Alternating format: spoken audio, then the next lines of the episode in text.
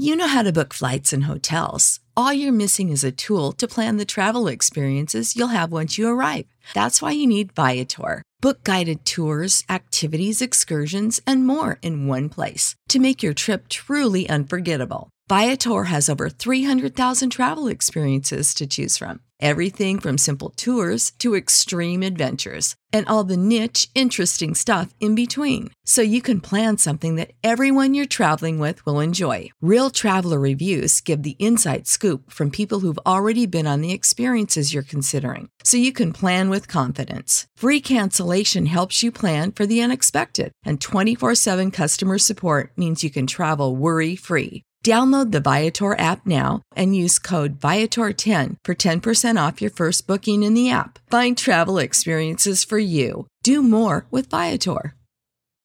Without the ones like you, who work tirelessly to keep things running, everything would suddenly stop. Hospitals, factories, schools, and power plants, they all depend on you.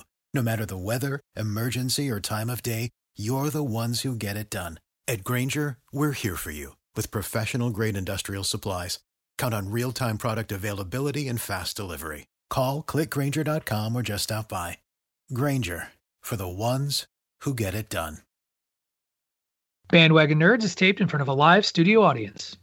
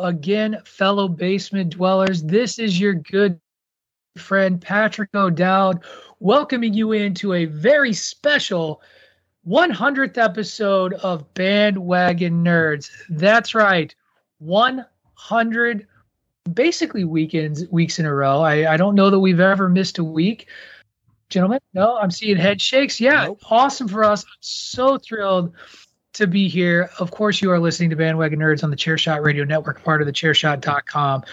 And we have a full, full, full bandwagon with you today. We have not one, not two, but three guests appearing on the show.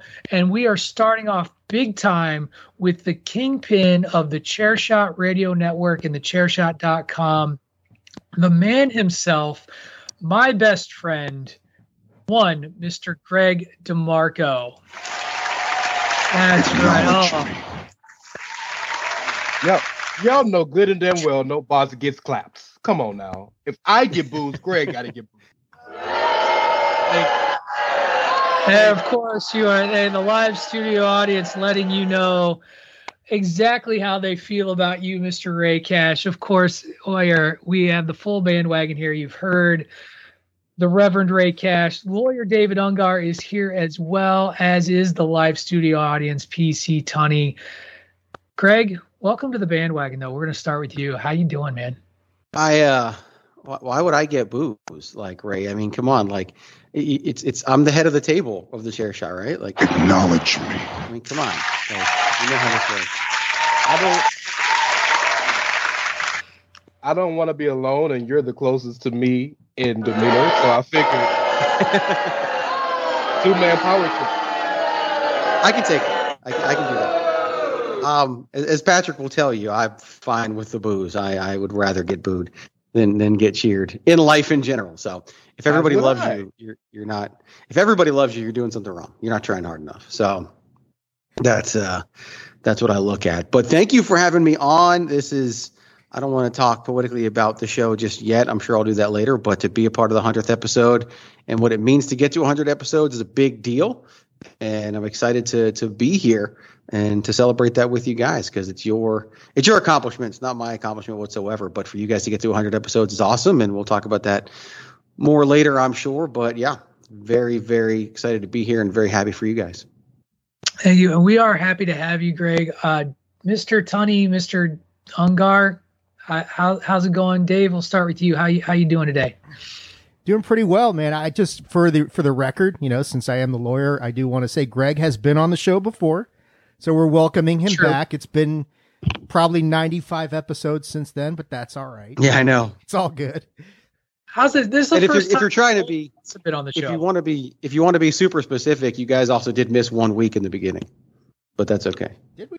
One week. It was like sure. week 4 or 5. It was just some crazy scheduling snafu you guys had to miss. But still, I mean, yeah, I've missed like what? Two of the last 5. So yeah, trust me, I, I get it. Like to only miss one week in 100 episodes is nothing compared to your other accomplishments. So it's true. Life, life does get in the way sometimes. Tony, how are how are your how are your Badgers feeling after their get right game against the University of Illinois yesterday, where we gained 93 yards of total offense? I Patrick, don't take this the wrong way, but no one around here really gave a shit what happened yesterday. Um, the Badgers I, suck this year. Too. The Badgers also suck this year. So yeah. I mean, you got a quarterback. Problem, you're one, you're one step closer to getting you're one step closer to getting an actual head football coach for your colleges universities. So there you go. Oh Jesus! Thank you for that. Thank you for that. Okay, so as I mentioned, we have multiple guests on the show today. Greg is going to join us for the first segment of the show, where he has already fully admitted he has not watched any of the programs that we're going to cover today. So it'll be fun to hear his input. Um, and we needed somebody to replace PC Tunney's role on not watching the shows as it is he did catch up with Doom Patrol. So I'm very excited to, to talk about that. For the second segment of the show, we're going to have an old friend come back. Now, he came back not too long ago uh, for one of my absences. Uh, one of the many times I was out during August, I think things were kind of crazy busy for me. And that is the scientist, DPP, one of our co-hosts for a, for a long while, uh, went off to do a winner's U uh, for a little bit and do his own thing. And, you know, and his schedule just when we were recording couldn't quite work out. So I'm very excited to have him back uh, to talk some some New York Comic Con trailer park and, and, a few news bits before we get into the main event, uh, which will be uh, an interview that Dave and I did uh, with Omar Spahi, content creator, young up and coming content creator who has literally done it all in the nerdosphere. He has been an author of comics. He executive produced a, a movie on Netflix that was the top movie on Netflix for uh, for a period of time with both the Amell brothers. He has done a lot of writing for animated projects, including Big Ten or Ben Ten, not Big Ten, Ben Ten, and the most recent iteration of the Sonic the Hedgehog cartoon. And so that'll that'll be our our main event to wrap up the end of this show. And uh, yeah, just a just a full boat, exciting 100th episode. I'm very, very proud of it. And yeah, I'm uh, and I'm going to start today by throwing a curveball and going against the uh, the rundown. I'm going to do a little flipsy do dunkaroo and switch Doom Patrol with What If. And so, in order to do that, we need to go to Dave for a minute because I still haven't gotten the music yet, and let Dave cue up some Doom Patrol music for us. Oh wait, Tony, are you are, are you are you sad? Are you jealous? You can you can play the music. Do you want to play the music? No, I didn't know which one you wanted. It's Doom you, Patrol. You said you're doing you're doing Marvel first. I thought you said. No, we're doing Doom Patrol first. Oh, That's oh, why we're switching. See if you'd read the rundown. Keeping you guessing, Tony. I don't, keeping you guessing. I oh man. This is off to a great auspicious beginning in front of the boss, you guys. Good job. Um, Professionalism anyway, at its finest. Professionalism at its finest. Dave, why don't you bail us out and cue up some Doom Patrol music, okay?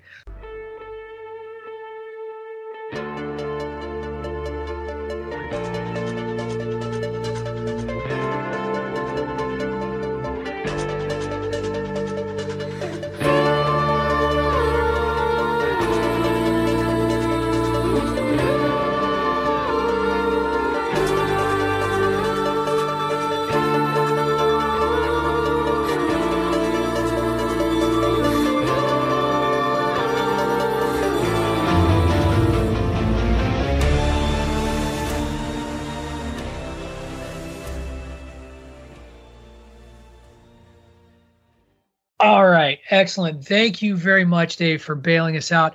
Gentlemen, I'm going to sum up Doom Patrol episode five the way you can probably sum up most of the Doom Patrol episodes. Everybody makes a bad life choice at the end of the episode. We got Rita Farr going back in time, apparently. We've got we've got Cliff stuffing his head full of internet drugs to help against what Parkinson's disease. Uh I don't even know what's up with Cyborg these days. Everybody's making bad decisions, and we we Madame Rouge is not all. I think she knows. I out, coming out of this episode, I think she remembers more than she's letting on. Uh, I think that uh, we we got introduced to a new villain today. What did she call herself? The Fog. I have no idea what she did um, to Crazy Jane, but it can't be good. Not nothing's going right. Tunney, start with you. Now that you've caught up on the show, your reactions to episode five of Doom Patrol.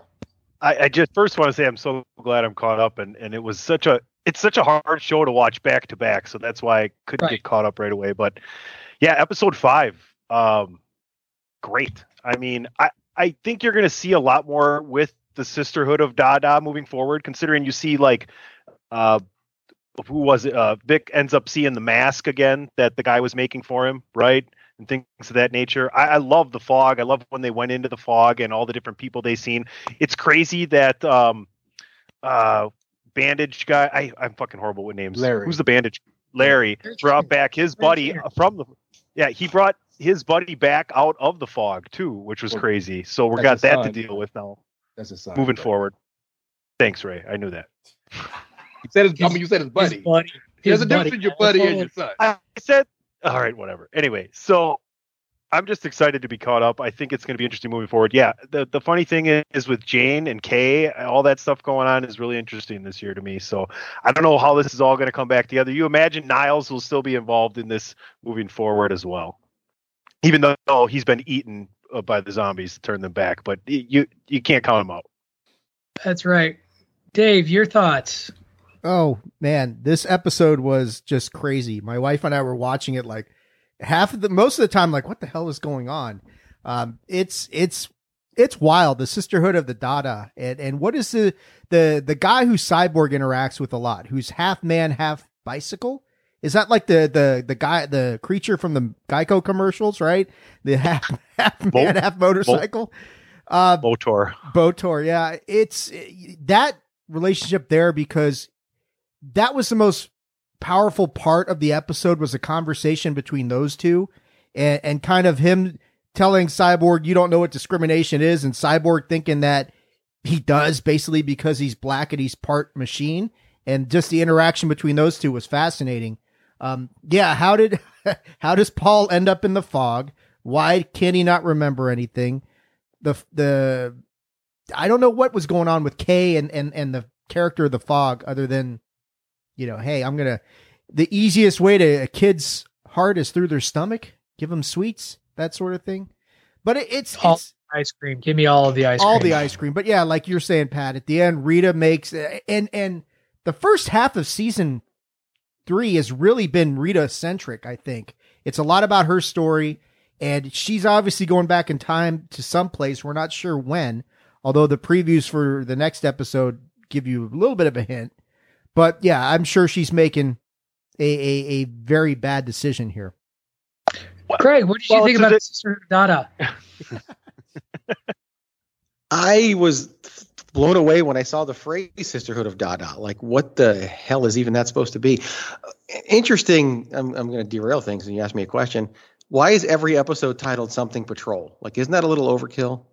Like, it's the title of every episode is Something Patrol. Even an episode called Doom Patrol Patrol. Like, right. Like it's it's, it's like mean, Friends. Why? The one where yeah, the one where we lacked creativity. I know. I just don't understand.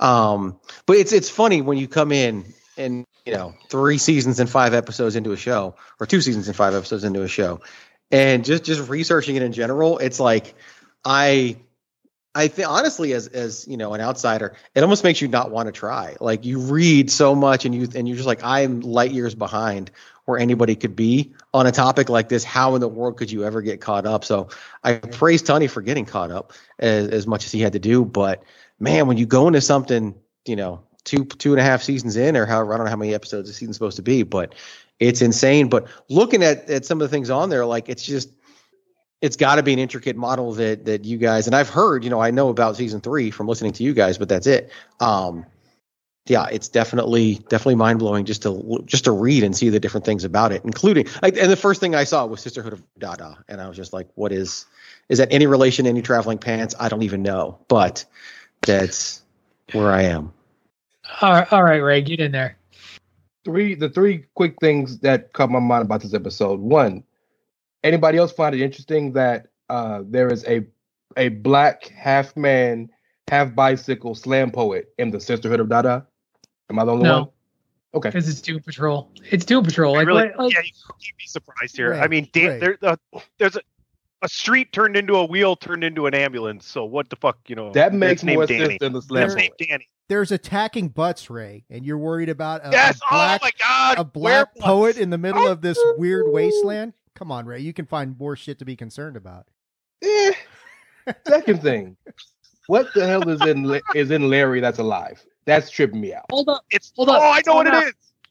Anyway, before you answer what it is, does anybody recall last week what I said when everybody was like, "What's wrong with Larry? Does he have cancer?" Okay, I didn't hear it. I didn't hear what you said, said last week. So no, you did. No, Larry. I was. I was. It was like a pregnancy. That's what I compared it to. That's what hmm. I thought. And oh That's oh what I gosh, thought. Now exactly. living is running around inside of Larry Trainer. Patrick, it's okay to compliment me for being right. Tony's on the same page. Honest to God, I did not. I did not listen to you guys talk about it last week. Right? I right. took my headphones off, and that's exactly what I thought when I watched because I was three episodes behind, and that's exactly what I thought. That spirit impregnated him some way, and that to take care of him. And maybe these spirits need a developmental time uh, on Earth with with a being before they can go out and and you know move forward into space like his spirit did. So maybe it was the spirit's way of taking care of Larry. Well, yeah, you raise a good point though, Tony, because in all the previous seasons when the spirit, remember he was training himself to be separated from the spirit by what, 20, 30 seconds before mm-hmm. he started to die. Now the spirit's been gone for we don't know how long and he's what? supposedly dying, but at a much slower pace, which led to was really, dying. Is he really dying or is he just spirit pregnant and having morning sickness? Yes. All right. of the above. Spirit D. D all of the above. Spirit pregnant. My so, third thing is three rate. Yep. Yes. Um, I am not convinced the fog did something to Kay, but Kay being out of her prison or out of her um, stupor has ruined the underground because the underground was built around everybody protecting Kay from that room she was in. Now her walking around being another one of the presences or another one of the personalities kind of kills the whole point of there needing to be a Jane.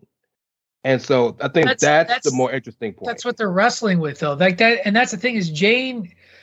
That one of the fascinating bits out of this was Jane saying, "This isn't a bad thing to give Kay like it's Kay's body, like it's Kay, mm-hmm. it's Kay.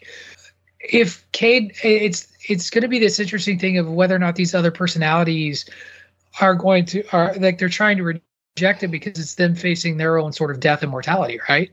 Yeah. Like that's yeah, that's really agree. the kind of way I look at it is that they're resisting because it could mean the end of them. Because if Jay if Kay doesn't need them anymore, and Jane seems to see that as this is this may be a good thing.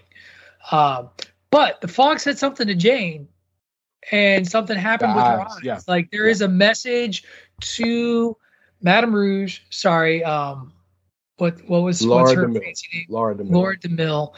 Um, I'm gonna keep calling her Madame Rouge because that's who she is. They like like there's something there. I think that it's very clear to me that that video that that projection where Rita is in the past. I'm not sure that that's Rita. I wonder if that's some sort of thing Madame Rouge did, some sort of trickeration, even though she's in the video, but not like as well. Like they're both in that video. I, am or, or is it Rita? go, or is it Rita who went back in time?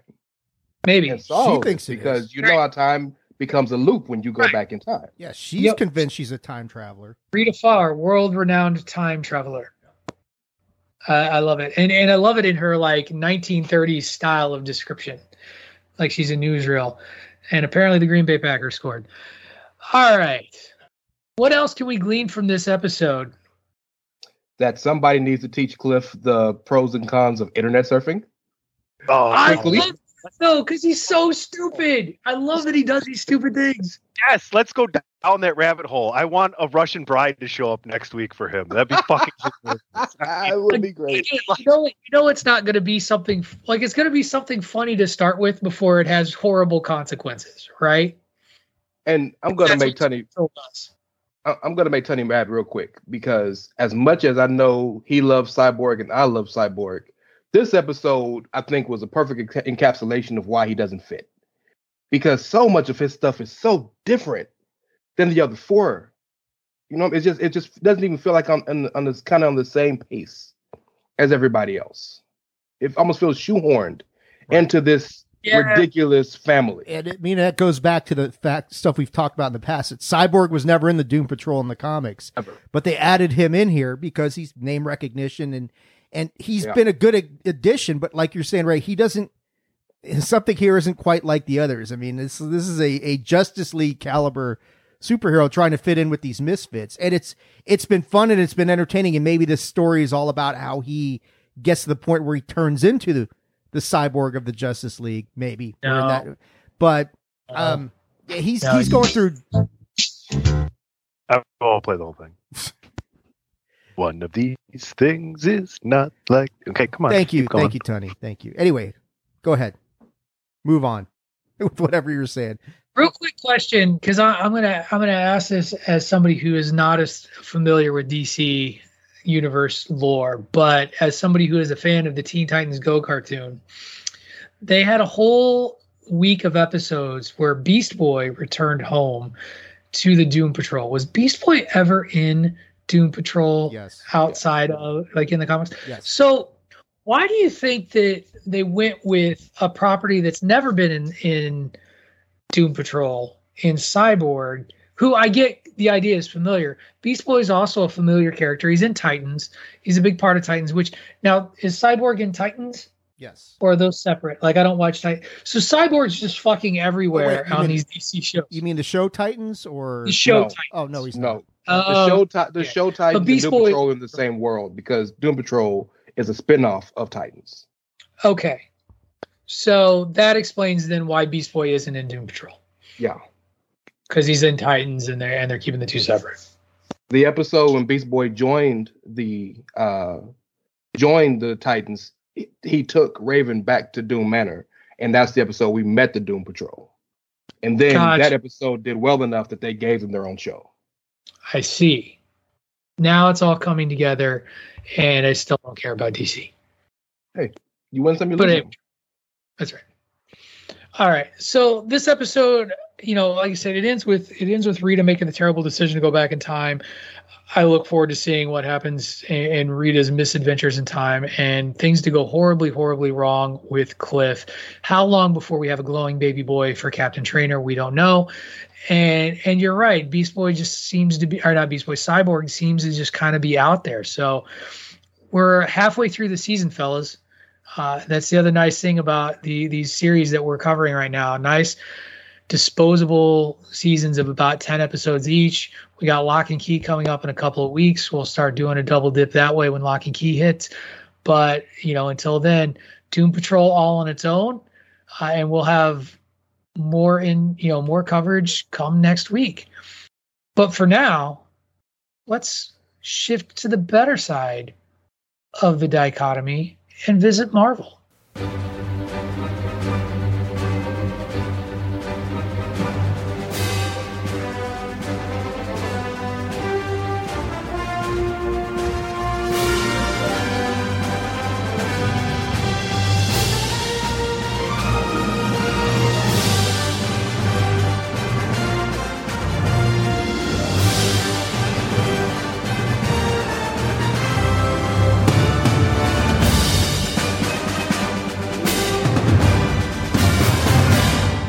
Okay, before we talk about the finale of Marvel's What If, I do actually want to ask an honest question of you, Greg.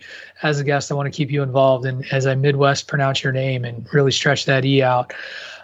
That's okay. Thoughts on the thoughts on the Marvel Cinematic Universe as a whole and the concept of what if like these show these episodes of like something different happening within the MCU and creating an alternate universe. Just like what what are your thoughts and have you given any thought to checking the show out? To answer the second question first, yes, and and my son has watched all of them, and so when you have a 15 year old who watches this stuff, is very much of you got to watch this, you got to do this, you got to do this. Have you seen this? Have you seen this? You got to watch this. Have you seen this? And you realize just how much you haven't watched or seen when you have a 15 year old son who watches everything on his phone, even, um, which is just amazing how much technology has gone. I love the what if concept. I really love the fact that you can take storylines that people are so invested in and and have so much emotional energy invested in. And so if you're going to change them and alter them, then people are going to get just as emotionally invested in them, good or bad. Some people might have loved the way certain things went, and so when you change them, they hate it. Other people, you know, and, and Patrick's talked about this before, even on this show. When something wasn't on their playlist that really happened, then to have an opportunity to have it changed, uh, it definitely definitely goes in the other direction. All four of us pretty much at some point in our lives have loved in pro wrestling what we call fantasy booking. And isn't that what it really is? Like the ultimate taking Marvel and fantasy booking it.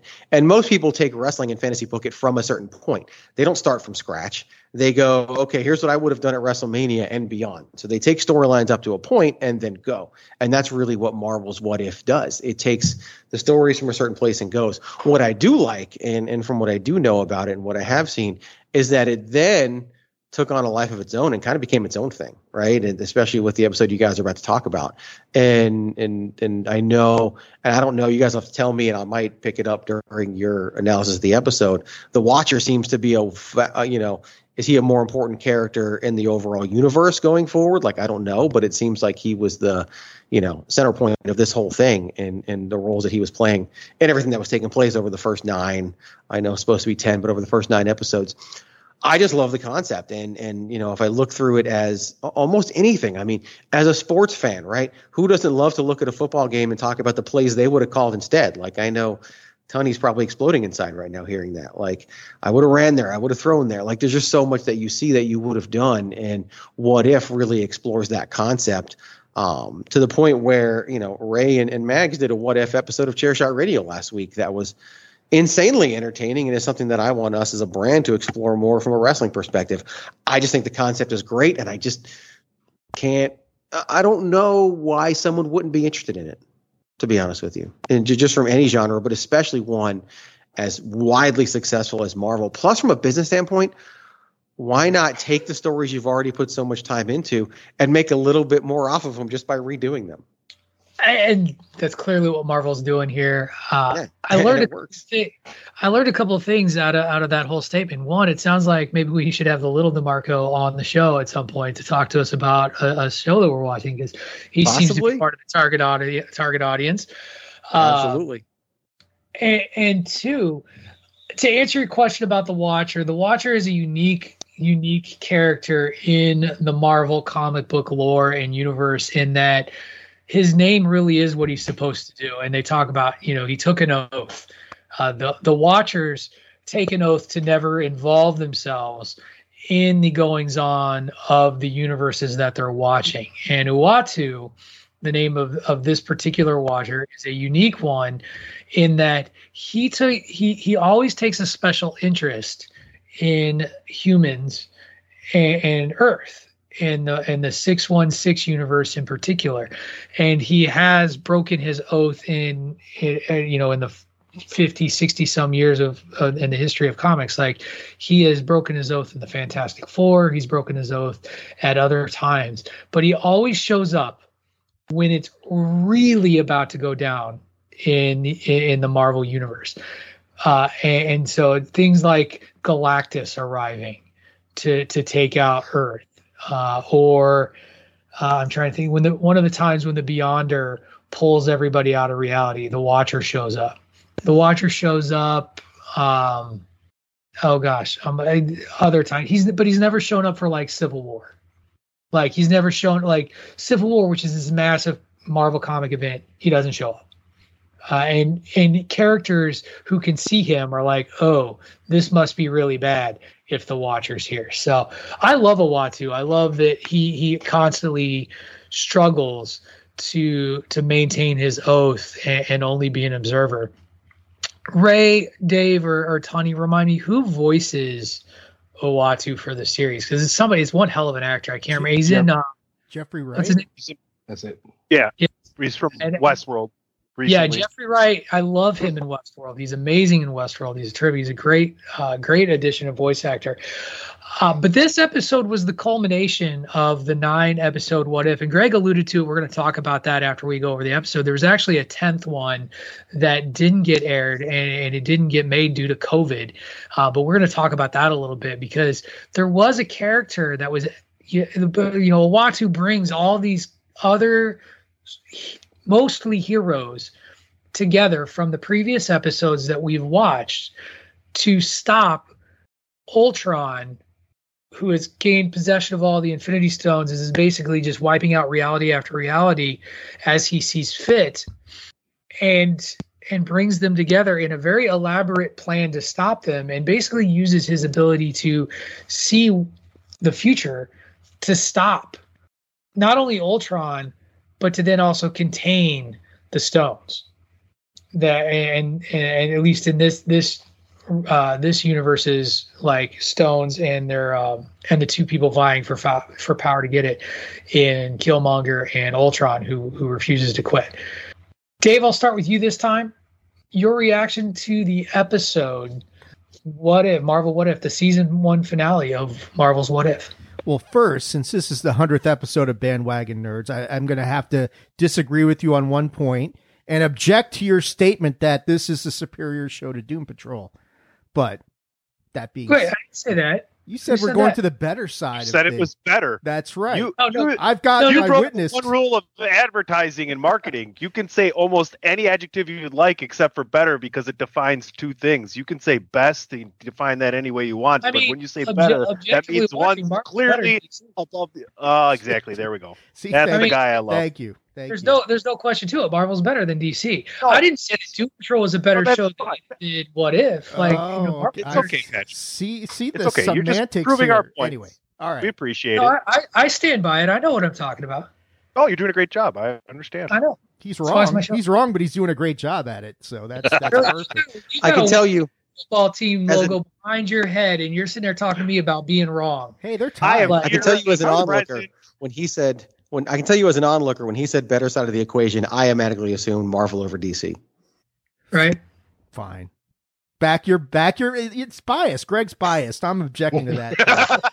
That's right. It doesn't mean I'm wrong. no, it doesn't. It doesn't. Um yeah, this episode wa- it, it was um it was great how they brought everything kind of full circle in this episode. It incorporated every single character cuz as we went and reviewed this, you know, as we went along, um it just seemed like these were just spin-offs like like Greg was saying, you know, different takes, fantasy booking and that sort of thing. And then for them to actually come up with a, a coherent way to bring this all together at the end was very clever on their part and and, and caught a lot of us by surprise as because I don't think too many of us thought, you know, like my wife's big concern when she first started watching it was I've just learned to accept one universe. Now you want me to accept all these other possibilities. And it's like, well, of course I do. You know, you're married to me, so you've got to accept that shit. That that's how it goes. um, so the fact that they were able to pull this all together and, and create something at the end that really everybody had a part to play. A- And and you know they brought in the alternate version of Black Widow and, and introduced her into a timeline where she was needed, which you know, I don't know what you guys thought, but when they brought her in there, didn't that seem like the 616 universe that we knew? Or at some point in time that they brought her in? I'm, I'm not sure. No, Maybe no, not, no, no, Because she doesn't die no. till the end. But, um, But but can I can I just say that when when she got introduced, it made me be like, oh, so that's how they're going to launch season two. could be.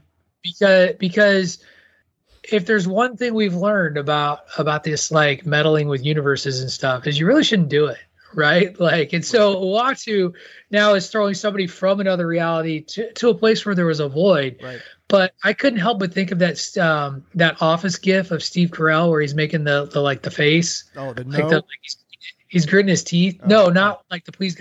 He's just gritting his teeth, like really tight, like this, Okay. as he's like, and it's weird, but it's like that oh shit face, like right. Right. I loved it. And the other thing we know from Marvel is that pocket dimensions usually don't work out so well. So you've got Ultron and Killmonger fighting each other in this pocket dimension, presumably forever. And we know that that's not going to work out too long. Guarded by a strung out dark Doctor Strange. That's like, right. What could poss- what could possibly go Possessed wrong? Possessed with a kraken. So yeah, it's it, what can go wrong? But it was it was a really cool episode. Huh? He released the Kraken. He did. he did he release consumed it, released it. It's um it's, I, I did like the the mid credit scene, which was a nice throwback. You know, bringing everything full circle again, and a nice throwback to Captain America. So it's a, it was a great ending to the series. And I, I just like I said, I'm really impressed with how they brought everything full circle, made everyone matter, and kept Killmonger as just as power hungry jackass all the way to the very end. So that's my thoughts. All right, Ray Cash. I'm kind of with Dave. I think the cool part, the coolest part about the people they chose was that why he chose them, and kind of like Greg was saying, from a what if standpoint, you're taking it from one point and you're changing it, but they still were their same people. So like Peggy, even though she may not have been Captain America in our universe, we, know Peggy Carter was always a leader, and she's the one that gets everybody kind of roped in together. T'Challa was kind of the, the, the empathetic one to try to help everybody even though that that Killmonger wasn't his cousin, he kept trying to bring Killmonger in and do the right things. Even though Thor was bro Thor, he still did Thor stuff. Like I thought that was really cool. That didn't change too much. Um, also, I'm really I'm I, we didn't get a chance to see it, but man, I would have killed to have seen Hawkeye's face when the new when the old when the new widow showed up, because like you know, bro, you was there when she died, so like that's a crazy ass nightmare for you. Um, but yeah, the the the pocket dimension and the Dark Doctor Strange. This is the first episode that's made me think what Tony's been saying the entire time. Maybe some of this may pop up in the physical MCU. I didn't think of any of that because it just seemed too far out, seemed too kind of perfectly in, in like encapsulated in its own world. But man, like Dark Doctor Strange is a thing that we need to see on like actual movies. Like that is too perfect of a character. I, am going to go back to what I said last week. Uh, I think there's a possibility he could show up as early as Spider-Man: No Way Home. Very possible. I just want to see at, at, at, least at least Multiverse of Madness, dude. I just want to see yeah. Thor's battle cry in Love and Thunder be Vegas. You know, that's that's got to be a real thing. That was good stuff. That uh, so if there's any part of that movie that's in Vegas, we know Feige is working hard. He's there, there's so there's so much about Bro Thor that was hilarious. Uh, I love when he like tries to blast Ultron, like he starts firing lightning off just for the hell of it, and they're like, "What are you doing?" He's like, "I told you, I tend to attract attention." Like he's like, "I warned you, this could happen or this would happen," and, and then it did. He he backed up what he said he was going to do. So I loved it. Tunney, your thoughts on this episode, this this season finale?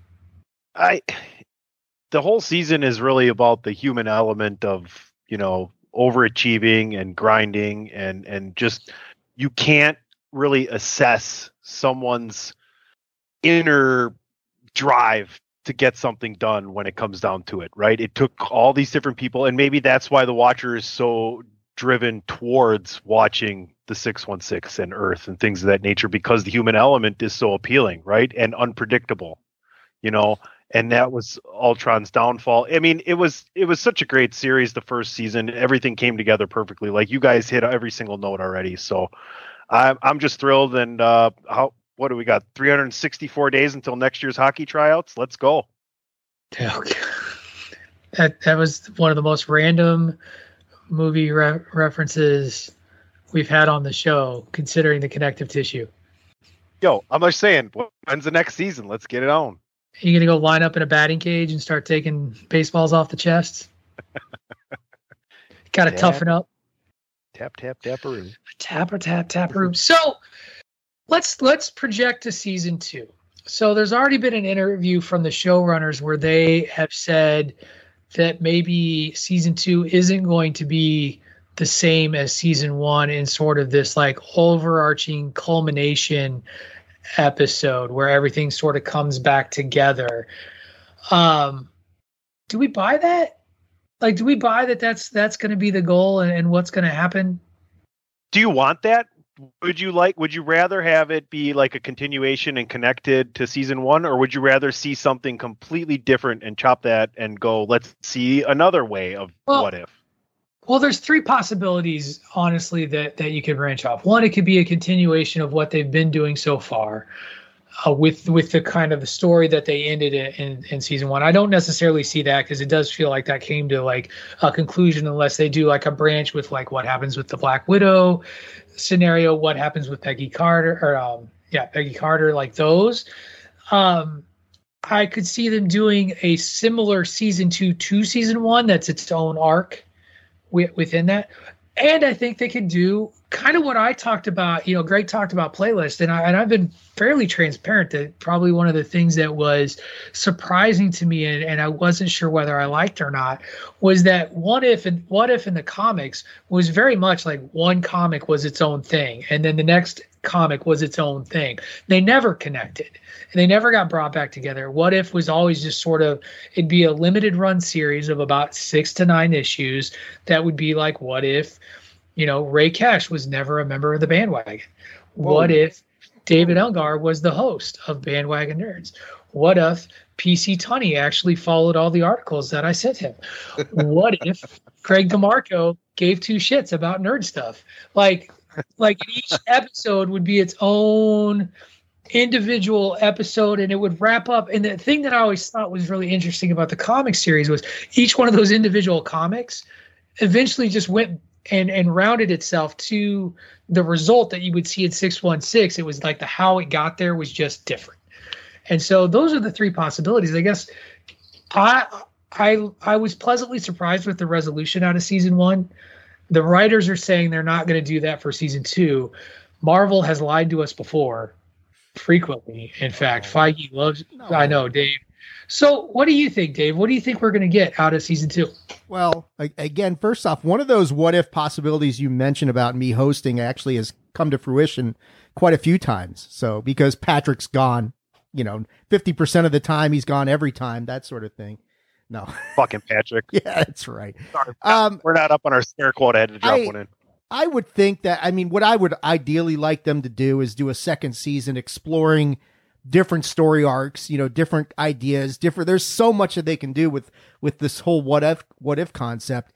And then see how it goes, see what the what the acclaim is like and and hopefully they do something to bring it all together at the end and and, and do a something that connects it because if you don't leave it connected and here's me burying DC, you know, to Patrick's benefit, if you don't connect everything then you're pretty much doing what DC does and we're not going to inter- interconnect anything. We're just going to leave all this standalone shit out there um, that's not what Marvel does. So, as far as Marvel lying to us, I would agree with Patrick on that one that says, yeah, there's a significant chance that they are just swerving us on this thing.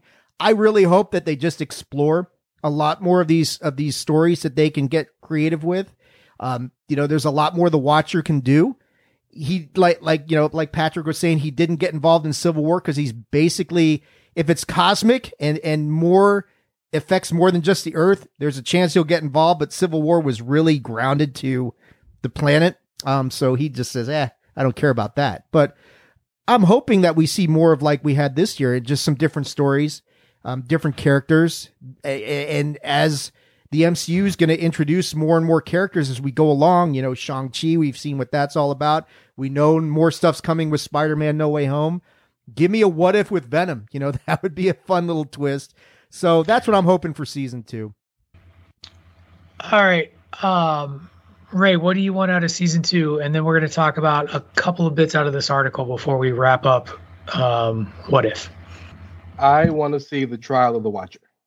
That was a comics arc where because the Watcher broke his oath, all the other Watchers put him on trial to see if he should stay one of the Watchers.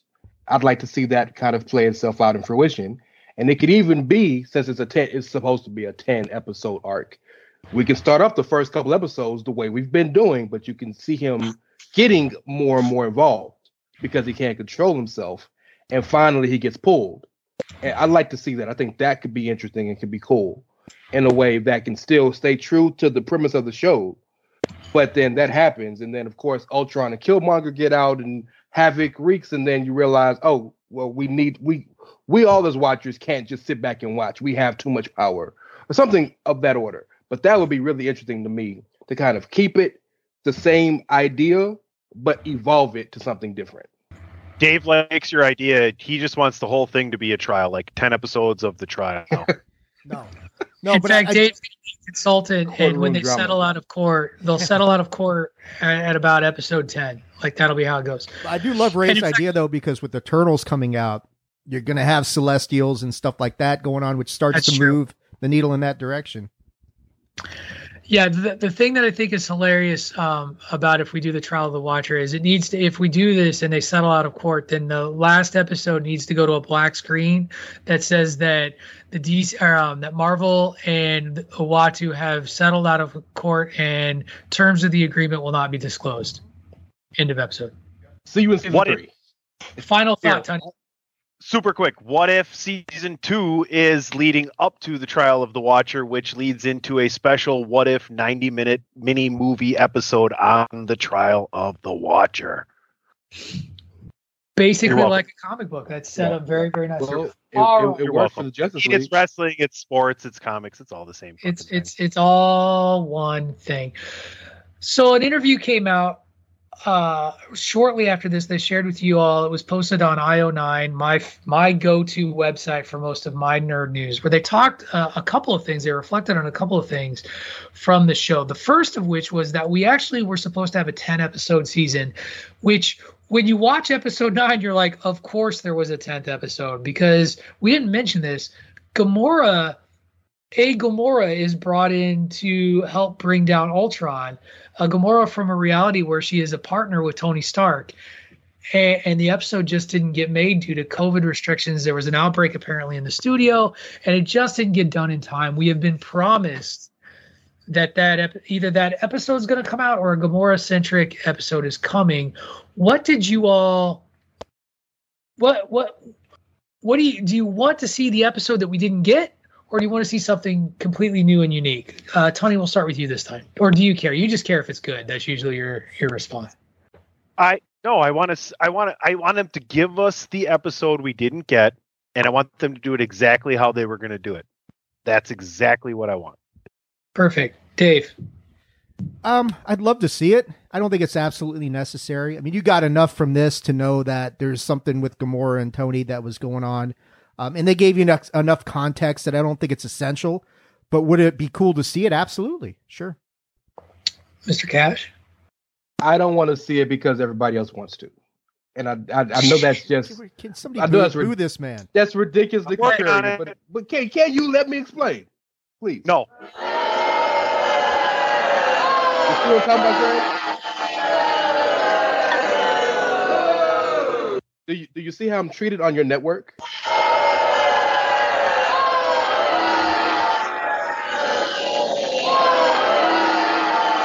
Should we tell him now? It's I'll Greg's, sound, it. it's Greg's soundboard. All right, actually. all right. Let let let Yeah. let Ray his thought out. Let, let, no, it's not. It's my soundbite. And Ray, you're not gonna. Greg's not gonna be mad at anything that makes him smile when it happens. That was funny at your expense. That's your problem. All right, but I love okay. you. Every, everybody, But I love everybody, everybody, go ahead, Ray. Thank you, sir.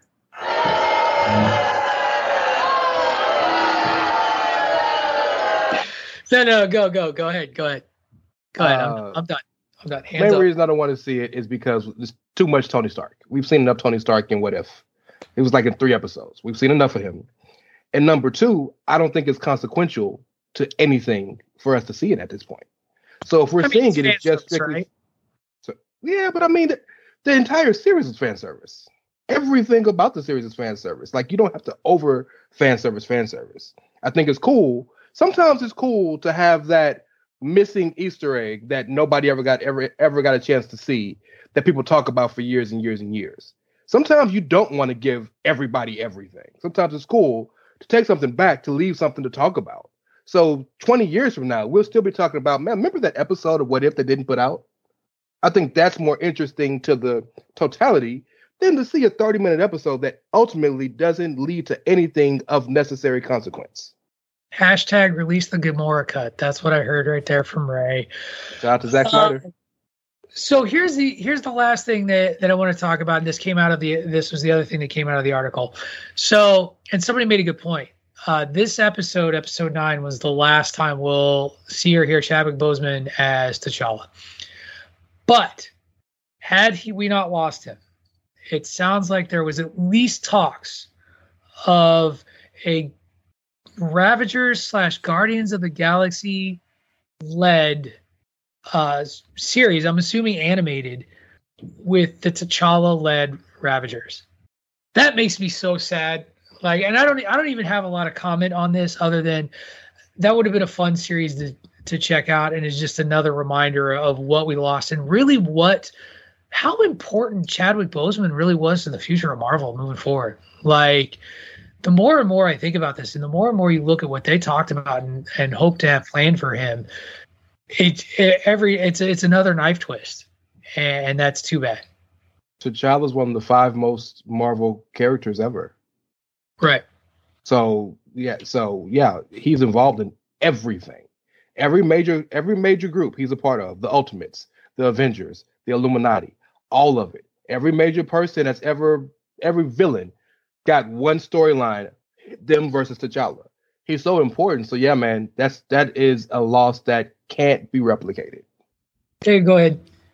Yeah, I mean, I, I got to echo everything Ray says that uh, T'Challa was going to be a huge part of the MCU moving forward, and a, you know that's one of the big things that we've wondered about since he passed away over a year ago is how are they going to adjust to this? And we know that we've got Wakanda Forever coming out, and and I assume they've got something in play. But I I think you know there's no doubt that what the MCU does is going to be great, but it's going to be very different from what it would have been otherwise. It, yeah, it's it's you can't you can't replace that loss, and you know I my thing at this point is just wondering eh, you know at some point does that Black Panther character become such a void that they have to do the unthinkable and try and recast T'Challa, which no. seems impossible now, but we don't know how it's going to play out later on. I, I think I think that if there's one thing Marvel has shown us, because you got to think about it, they created multiple voids.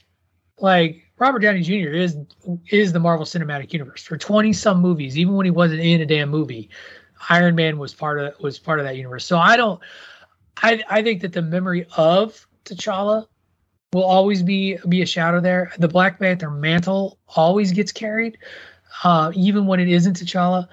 It, I, I just have faith in what Feige has been able to put together, um, and I have faith in what the MCU has been able to put together. And you know, we've already got characters like Shang Chi has made four hundred million dollars. That just got shared today. Like they they're gonna be fine. That void is gonna be filled. New heroes will step in and, and we'll all be happy with it. So You're right. I'm sure we'll. And Marvel's doing a good job as far as as taking steps to fill that void in a way that people are going to accept. You look at Falcon and Winter Soldier, fill the void left by Captain America. You look, they got mm-hmm. Ironheart coming out, fill the void mm-hmm. left by you know Iron Man because Iron Man in the comics at some point is just a suit with an AI consciousness embedded into it. So yeah. um, they're going to do something like that with Black Panther as well. So yeah, you're right, Pat. You are. I mean, and you know, at, at some point they get to the point where they really feel like they need to bring T'Challa back. Eh? Let them cross that bridge when they get there. Exactly. All right. Well, that is going to close the book on Marvel's What If. Next week, it'll just be a review of Doom Patrol Episode 6. We are coming up on our first commercial break, but before we do, we do want to say goodbye to the Kingpin himself, Mr. Greg DeMarco you know, I know that we flip flopped your role on the show, so it was it was a little bit of a different thing. You you hadn't seen the episodes, but thank you so much for coming on and joining us. I know for the the second time, we really appreciate it. Uh, and showing up for a hundredth episode is it's special to me, and I think uh, it was special to the rest of the group. So thank you. Of course, no, hundred percent. I'm I'm glad to have the invite and glad to be here. I will say. Um, couple things I want to go back to what you guys were saying. You can never replace T'Challa in the MCU. Like it's just not possible. Chadwick Boseman's performance of the character captured the imagination of so many people. You could never possibly change that. It just it just wouldn't work. Um, but you can have someone else take up the. This isn't Rhodey we're talking about here. We're talking about freaking T'Challa. Like it's just not gonna, not gonna work. Um, but someone else could eventually be Black Panther. I mean, the whole first movie was about him becoming Black Panther. So someone else could eventually become Black Panther, but no one could ever be T'Challa. That would be just just the most irresponsible thing that they could do. But what I really want to talk about is just the fact of, of, you guys hitting 100 episodes. I tried to find the numbers and I couldn't, but from what I was able to locate, the average podcaster gets to about episode 23 before they just done, right? And and we've seen shows come and go and and go and come in in in our in what we do. Um, I've been podcasting for you know 10 and a half years now with, with Patrick O'Dowd and, and everybody on here has been doing it for multiple years and has put out episodes in the hundreds. Um, and, and it's, so we all know, we all have that experience. We know the ups and we know the downs to get to 100 is a milestone that is you know 200 is going to be cool 250 is going to be cool 500 is going to be cool but 100 when you first hit those triple digits because almost nobody gets into four digits it's that's something special. And for what you guys have been able to do um, i think maybe we should go back and, and, and this week find a bit it you know throw episode number one out there and let people listen to it and compare to episode 100 because we did that when we hit 10 years of, of Patrick and I podcasting on the 10 year anniversary. I put out episode number one and it's night and day. I mean, episode number one was terrible. And of course, you guys have had cast changes and you guys have had so many changes in, in the content of bandwagon nerds and everything. But what has has remained true is the personalities and the subject matter that you're talking about. The thing that's different about bandwagon nerds for me that's very very important, and you know, I, I the only credit I can take is that I said yes when the idea was presented to, to have the show on the network. Everything else is these guys. Um, maybe one or two little suggestions, but I don't think I've made a suggestion since like episode ten, except maybe stop having certain people on the show. But um, it's when I listen to a wrestling podcast I mean, I, I, I, do wrestling, right? I've been covering it. I've been a fan since I was seven. I've been covering it for 11 years. I put it on. I've been involved. Like it's just, it's just different, right? I hear people talk about wrestling. I either want to argue with them. I either want to tell them they're wrong or I want to share my own opinion on things they're talking about. Bandwagon nerds, I get to kick back and listen and learn in a lot of ways. Like it's not my wheelhouse, right? It's not what I do. And so, I get to be I'm a fan of certain wrestling podcasts, like, you know, Pod of War is a great example because of the personalities.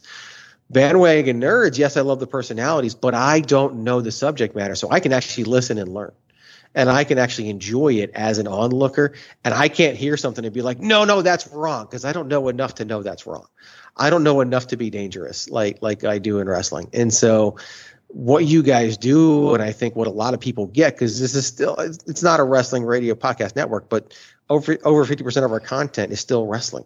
You're getting people listening who don't have the in depth knowledge and fandom that you guys have, and that's what makes it special, and that's what makes it good. And so that's why I'm always behind bandwagon nerds 100. percent You guys have taken, you know, given an inch, taken a mile, and I think it's wonderful that you've done it. I hope we're here for two, 300, 400, 500, and, and beyond because I, as a fan, get to listen and learn and, and develop so much. So thank you for the effort that's put into this. I know how much effort Patrick puts into it. I know how much effort you guys put into it, keeping up with everything, watching and preparing, and it comes through on on Mondays when it's listened to. So keep it up. Thank you guys, and congrats on hitting hundred. And uh, I'll raise an empty water bottle to many more. Thank you very much, Craig. Much appreciated. I know you've got some places you got to go. You're a busy, busy man. So we're going to let you go. And we're also going to take a quick commercial break. I say quick, one minute and 16 seconds, everybody. When we come back, we will welcome our second special guest returning to the bandwagon, at least with me on the show as well as him on the show, is the scientist DPP. That's coming your way when we come back to Bandwagon Nerds on the Chairshot Radio Network, a part of the chairshot.com. For the ones who work hard to ensure their crew can always go the extra mile, and the ones who get in early so everyone can go home on time, there's Grainger offering professional grade supplies backed by product experts so you can quickly and easily find what you need. Plus, you can count on access to a committed team ready to go the extra mile for you. Call, clickgrainger.com, or just stop by. Grainger, for the ones who get it done. What's the easiest choice you can make? Window instead of middle seat? Picking a vendor who sends a great gift basket? Outsourcing business tasks you hate? What about selling with Shopify? Whether you're selling a little or a lot, Shopify helps you do your thing, however you cha-ching. Shopify is the global commerce platform that helps you sell at every stage of your business. From the launch your online shop stage to the first real life store stage, all the way to the did we just hit a million orders stage. Shopify's there to help you grow. Whether you're selling scented soap or offering outdoor outfits, Shopify helps you sell. Wherever and whatever you're selling, Shopify's got you covered. Sign up for a $1 per month trial period at shopify.com slash try. Go to shopify.com slash try now to grow your business, no matter what stage you're in. Shopify.com slash try. Promotional consideration paid for by the following. Hey folks, PC Tony here. Thanks to our new partnership with Angry Lemonade, you can save 10% on physical products and digital commissions using the promo code ChairShot. Head to angrylemonade.net to check out their amazing catalog of products and services. Use the promo code ChairShot to save 10%. That's angrylemonade.net. Are you looking for the newest and hottest in the world of pro wrestling? Then check out the amazing action on Powerslam.tv, the biggest indie pro wrestling channel in the world. Get over 6,000 hours of the best events from over 150 of your favorite promotions from 20 different countries around the globe.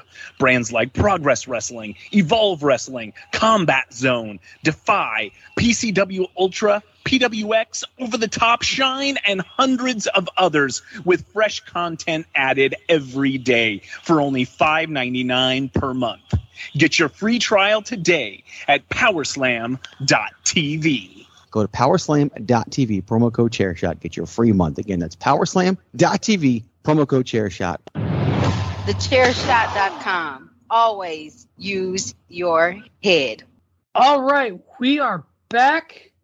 Greg DeMarco has left the building, but that doesn't mean that the bandwagon has lost anything. In fact, we've more than filled the void left by Greg DeMarco as returning to the bandwagon for the first time since the last time he returned to the bandwagon uh, is the scientist himself, Mr. DPP. Welcome back, sir. Me. I know you graciously filled in in my absence uh, a couple months ago. So, how you been, man? What is new with you? Johnny Five is alive. First of all, love the background, Mr. O'Dowd. It's fantastic. uh, one of the first movies we reviewed, I think, when we did the movie reviews. That was one of the early ones on the list. I'm doing good. Uh, just living life here. Uh, you know, Yes, doing the, the things I've always been doing. lovely. Nice. It's, Uh, it's slowly continuing to build uh, its collection behind me. So. It it looks phenomenal, I, and and I'm still I'm still working on the misses to give me permission to get a PlayStation Five, or at least get on the waiting list to get a PlayStation Five, so that like in three years, hashtag 2027, I'll get a PlayStation Five when PlayStation Seven is out. Like I'll get that used one from GameStop that's missing like a controller and two cables, like that, and and I'll get it for like a dollar. And Yeah, uh, get and the I'll third find- party controller. Yeah. Right. And I'll probably get, and I'll probably get like whatever whatever Far Cry um, game has come out that, that I then won't play. Far Cry. It'll be a whole Medal of Honor. Far Medal of Honor Four. Yeah, Medal of Honor. It's true. It's true. I, I will tell you that is one thing that you know I loved having you on the show because you you were the video game guy. Like like we we've got we had like the DC guys, we had the Marvel guys, and you you were both within those. But then you were also the video game guy, like and you know had a podcast to to run with that and cover that as well. And so it's it's great to have you back, and thank you for you know adapting your schedule, flipping the script a little bit for us to to jump on the show because you know the kingpin of the chair shot radio network got all like i gotta go be a dad and stuff and so you know had to bump you I, or I flip you. understand. You know, he takes first first bill. He gets precedence. So you know, Look at it this way, I know. DP. I see. what- You're getting the hot tag. So there you go, man. I get- You're getting a hot I'm tag, always... and you get to see you get to see this show through to its conclusion. Unlike one Mr. DeMarco, and I'm looking, you get to answer Patrick O'Dowd as a question this week instead of Greg DeMarco. So I get and, the better stuff. I get the better half, as usual. That's right. Who doesn't want to be a part of that? And I sometimes I look at things and I'm like, oh, maybe this was kind of fate. And, and here's why I say this is fate because we're going to go to the trailer park. It's a weird trailer park this year or this time around. Uh, but Dave, go ahead and cue up the music and let's get a little tra- trailer park action going. And then we'll talk about a kind of a hodgepodge of different trailers that were running out there in the Nerdosphere this week.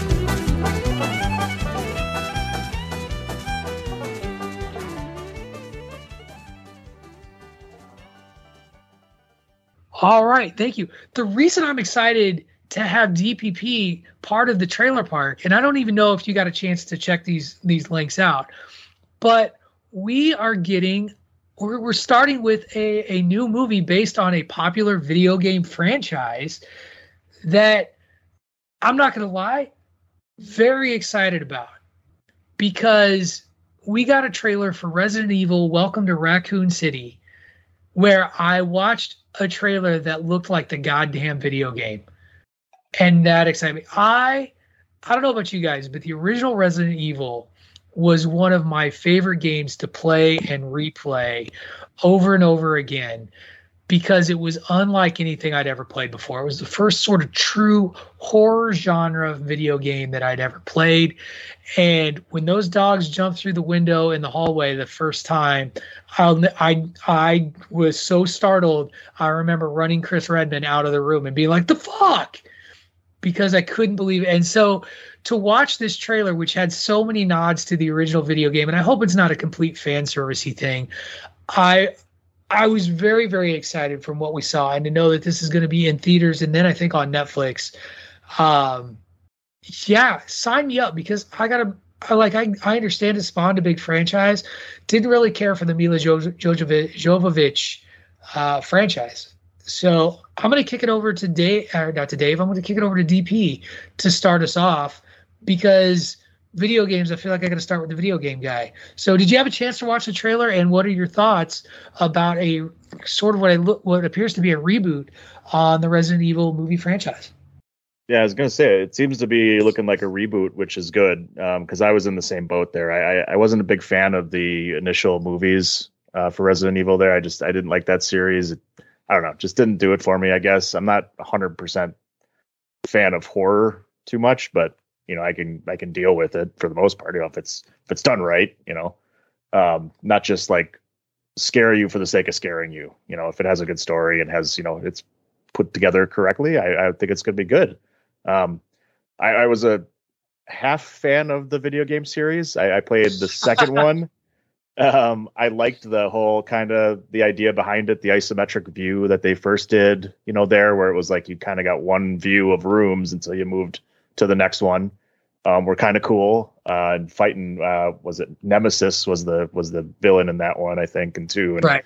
that was scary as shit man trying to like when you see him and you go running like crazy because it's like oh fuck what do I do uh, was pretty cool uh, and then when they kind of transitioned over to the kind of third person or first person ish third person shooters uh, for the GameCube uh, with four I kind of dug that one I liked uh, was it four or five? I can't remember where they were out in the woods a little bit. Um, that one was pretty good. Um, not my favorite franchise to play really, because um, I'm not the biggest fan of the horror games, but um, it had some good stuff. Um, and this one, this trailer looks a lot better than the originals, I guess. So I'm really, I kind of hoping for good things from this one. You know, when they do some reboots, I'm always kind of hoping it's going to be better than the originals. So I thought it looked pretty good. I'm I'm I'm excited for it. Resident Evil 2, I learned the hard way that the first playthrough shit doesn't come back when you do the second playthrough with the other character. And I remember running into Nemesis and having no ammo to fight him because I yeah. couldn't pick anything up. I was like, I got this rocket launcher and I got no fucking rockets. That sucked. It's the worst. All right, let's go to the guy who loves horror, uh, or at least watches a lot of horror, Mr. Ray Cash. Yeah, that's right. Get your headset back on, unmute yourself. Your thoughts on the Resident Evil Welcome to Raccoon City trailer? Well, I'll tell you this. Uh, the trailer is really damn interesting. The trailer really kind of gets you into it, and it feels very video gaming. That makes sense. The the what Milla Jovovich is the other person, right? In the other one? In the original series, yeah. Yes. Which that felt very big budgeted, very movie esque. This didn't feel that. This felt a little more. I mean, to talk about a, a, a series with like zombie filling crazy people, but it feels more grounded, if you will. It felt a little more real. So I'm in on the trailer. I'm in on the movies. I didn't really play the video games unless I was at like Dave and Buster's or something, and I played the arcade versions. But I'd be in that bitch all day. I, I, I I spend money on those arcade games. Um, but Resident Evil, I think we said this maybe five, six, seven weeks ago. Video games are made perfectly for movies because it's already got a completely perfectly perfect star, uh, story arc you know the characters matter because you're not going to sit there and play hours and hours and hours on end if you don't care about the characters. So like I, I, I'm I'm surprised we don't get more video game adaptations to movies. And um, from everything I heard DP say, and alluding from what you said, Patrick, apparently the Resident Evil movies before weren't very good. I don't know, and never watched them. If this can kind of bring that same feeling that I know everybody had about the video games, I mean, that's that's just money in the bank. Yeah, I agreed. I think this is actually a mishmash of one and two, this film, because if you all recall, you don't actually venture into Raccoon City at all in the original game. That's all done in one mansion. It's not until the second one where they where they jump into um, the the city at large and kind of exploring around. So it's going to be a lot of fun. It's going to be very exciting. Dave, what did you think about the trailer? Uh, well, I thought it felt very much like an origin story to me. Like there was, they stripped away all the stuff from the Milla Jovovich, whatever the hell her name is, uh, series, and kind of went back to the roots here. And and I liked you, you know, they even got the rabid dog. You get a scene with the rabid dog in there, so or zombie dog, excuse me. Um, so to me, I, am immediately more interested in this because this is kind of going. Because yeah, the Resident Evil movies got so far left field of what the video game series was that it was like it just lost all connection. Like Ray's sitting there saying, "Why don't we do more video game adaptations?" Well, you know, DP and I and Patrick, you can say the same thing. You can count on one hand the number of good movies that were adapted from video games, and and maybe not even needing one hand because there's just not many of them. But this felt more like like a, a true video game adaptation, and um, it gave me some hope for it. I mean, I don't think it's going to match like Resident Evil 4, which is still, my opinion, the best Resident Evil game of all time. But it, it's it's it's immediately more interesting to me than anything that I saw in the movies previously. Tony, I know horror is like your big thing. You love horror movies. You line up at the theater. Like he buys midnight showings of the latest horror flicks. Out for tickets, man. I heard he's desperate for the uh, the newest uh, Exorcist movie to be made and come out. Like he's been writing letters. He started a Change.org petition, like the whole thing. Your th- your thoughts on the trailer for Resident Evil: Welcome to Raccoon City? Um, as I usually do, and and and very smart of me to do so. I agree with DPP and not my genre of entertainment uh movie wise and not my genre of video game as well but y'all sounded fucking brilliant talking about it. You're welcome. Okay moving on. This weekend we didn't even talk about this and i don't know that we really needed to because as the as i saw the news kind of popping out of this it leading into it. Um, it just wasn't particularly exciting. This weekend was New York City Comic Con, which I've attended NYCC. It's a fun little con. They want it to be the San Diego Comic Con of the East. The pandemic has really messed with that. However, Saturday seemed to be a pretty big day for Amazon as they released multiple I don't know if we call them trailers because they weren't really trailers, but they were like scene clips for panels. Like they would have a panel talking about various shows and then be like, here's a clip from the show. And there were three that really caught my attention that came out of San Diego Comic Con that I that I thought would be would be worth our time to to really break down and take a look at. And, and I kind of did them in the order of interest to me. Um, so I'm going to own that. Like these these are how I felt about them. But the first one that they did is that there is a series, uh, a television series coming out based on the "I Know What You Did Last Summer" franchise, and, and we got a clip that apparently I would assume is from the first episode. But yeah, I mean, just you like watching the scene unfold that they release, you know, released to us of teenagers in a car hitting something seems pretty clear as day that if you've seen "I Know What You Did Last Summer," that's where we're kicking off. So gentlemen, uh, I'll start with Ray this time around. Did you watch the clips? Did you see? Did you see any news out of this? What are your thoughts? Did you even did you even like the original? What do you what do you want to see out of this? Do you even want to see? I know what you did last summer. Well, I literally just watched all three clips just now while you were talking. Y'all were talking. You need to do your homework. Yes. Hey, hey, I got it in before it was time for to talk about it. So count. It's like ah, uh, I'm the first one picked up at the bus stop in the morning, so I got a good 25 minutes to get that math assignment done. I'm saying right, like school starts at eight o'clock. They'll be done by 7:59. Um, I love the movie. I know what you did last summer. Again, I'm a big horror buff. That is a genre of mine that I'm very passionate and I love very dearly. Um, and that came out around the time when like horror changed. They started using the different ideas, like Scream came out and I Know What You Did Last Summer came out, and they all had kind of the same tenets of a slasher horror movie, but they were kind of from a different perspective. I love the idea of I Know What You Did Last Summer because everybody's done something that they want to that they regret, and they hope nobody ever finds out. And it's, it's almost like a Telltale Heart type esque story, right? But there's but you know sometimes you watch a movie and you think, man, this movie's cool. But if it had about 10 episodes of it, I could really get into it. I feel like, and maybe I'm on my own, maybe I'm on, an island. This is one of those ideas that you can kind of build with, right? I mean, how many shows do you see on ABC or Fox or any of these broadcast shows that are essentially the same thing? Someone got killed. With hell, Scandal and how you, how to give up a murder had seven, eight, nine seasons based on this shit. So like, from from a horror standpoint or a, or a slasher standpoint, I think it'd be cool to see where they go with it.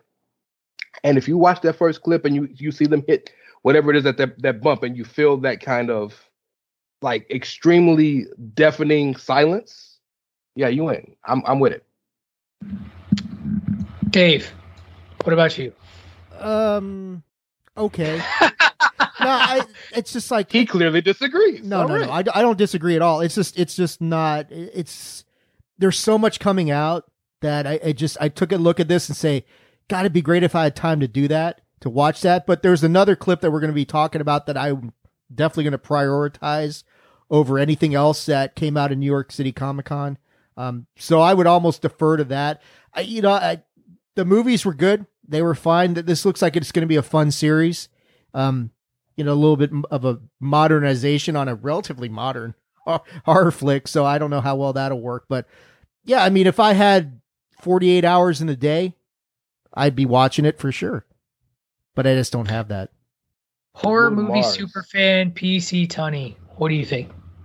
I think it's not the fault of the people that are trying to come up with content. I think it's the fault of the people that are responsible for collecting money for the content distributed to people that we continue to see old ideas pushed out into new ways once again and it's just a collective on how there's no creativity. Everybody just follows the dollar. Oh, we can throw something.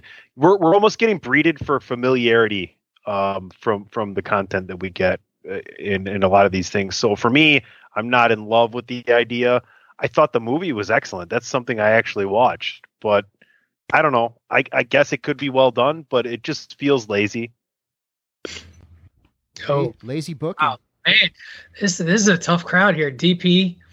I I would, in, in a sense, agree with that. You know, in, in movies in gen- Hollywood in general, can't come up with new ideas, and they just recycle old stuff for sure.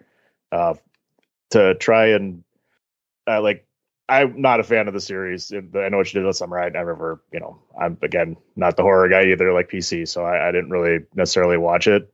Um, mm. I like the idea, you know, that that Ray brought up. You know, they can they can do some more with it if they wanted to turn this into a series. Like, kind of the way you were talking about it reminded me. Uh, has anybody watched the show Dead to Me on Netflix? Like, you know, it's it's kind of a you know some there's a murder or something and then they kind of try and build because someone knows what happened and then you have to you know at the end of the first you know season you can you can figure out the murderer or whatever so they get you know it gets presented to you after 10 episodes and then they can move on to another story where somebody else gets killed and they can keep going with it and expand on the whole story so it could be they could do some really good stuff with it if they wanted to um, i'm probably not going to watch it because I don't care. I, I don't want to know what you did last summer about as much as I don't want to know what you did in the bathroom five minutes ago. So, well, I, you know, no. Oh, you check swinged. So, PC check swinged on that one. but TP, here, here, you actually brought up, you actually kind of answered this question that I was going to ask. Is this a series that's that's sort of finite in what it can do? Be, and, and I always think I think back to the show Pretty Little Liars, um, and, and I didn't watch Pretty Little Liars, but the the concept is very similar. Like when there, shut up, Dave. When there's this like central, when there's like this central like problem, or in this case, you know, this thing that happened. How long can you really keep a show like that going? Like this strikes me as like it's either got to be an anthological series where each season is a different murder, kind of the way that DP described, mm-hmm. or it's it's ridiculously protracted over as many seasons as they can get for downloads, or it's a one and done. It, Tony, you drop the mic. What do you think? It's going to be more like an American Horror Story thing, where you get a different volume each time. I, I think you know, and and and it's like I'm not saying it it's it's a smart thing for the people that are releasing the content and and making the decisions to do because it's a proven concept and if they have people that are qualified and capable to transfer that story across different genres and storylines and things of that nature, you know you're going to make money. It's low risk for whatever studio or or station is putting this out, right? Because it's something you it's familiar. You're not only grabbing the horror, you're not only grabbing the age set of the people who were you know prominent moviegoers at the time, and you're not only grabbing suspense, you're grabbing the concept that's been proven. So it's not it's not stupid. It's just lazy, in my opinion. Ray, thoughts? Um, it would be cool to kind of see see it become an anthology. Um, but I was I'm kind of thinking of it kind of like in the vein of Dead to Me or How to Get How to Get Away with Murder is a show that I was really into it, and the entire show, all four seasons, re- revolved around the death at the beginning of the season.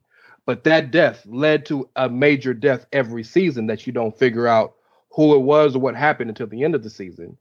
But it all revolved around that one original death. And I think something like that can, if it's what, and I mean, Shonda Rhimes is a genius at doing shit like that. But I, I think if you can kind of interweave or wove or whatever the spiders do, I hey, it could be something interesting. Um, you know, but yeah, it is lazy. LOL Charlotte wins, but you know, content. Content is king, right? You, you know who coined that phrase, right? Who did who coined it? Was it you? It was me. Um, you, and by the way, while we're congratulations on that. While while while we're at it, we're talking about lazy. There's a, there's a thing. While we're talking about lazy, Tiger King 2 comes out November 17th.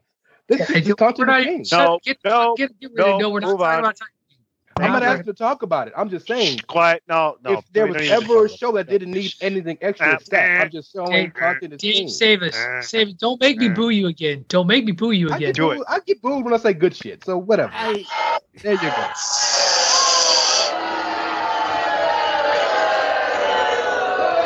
I oh wait, don't make the live studio audience boo you again. Not me. I don't. I don't boo you. It's yeah. the studio audience that boos you. I, I like the concept of them exploring like what you talked about, Patrick, or you know, everybody there's always a situation where somebody has done something they regret and they don't own up to it and the consequences of that. You could probably stretch this out and, and explore that in a little bit more detail. Uh, I, I, think that that has some legs to it and actually would be something different than being lazy. You know, that'd be a little bit creative. But beyond that, yeah, I don't see unless it's anthological where they really go with this. That's fair. I think we've said about all we need to say about I Know What You Did Last Summer. The second trailer, and actually this one wasn't a trailer, this was an opening sequence, is something that I'm very, very excited about because I play Dungeons and Dragons.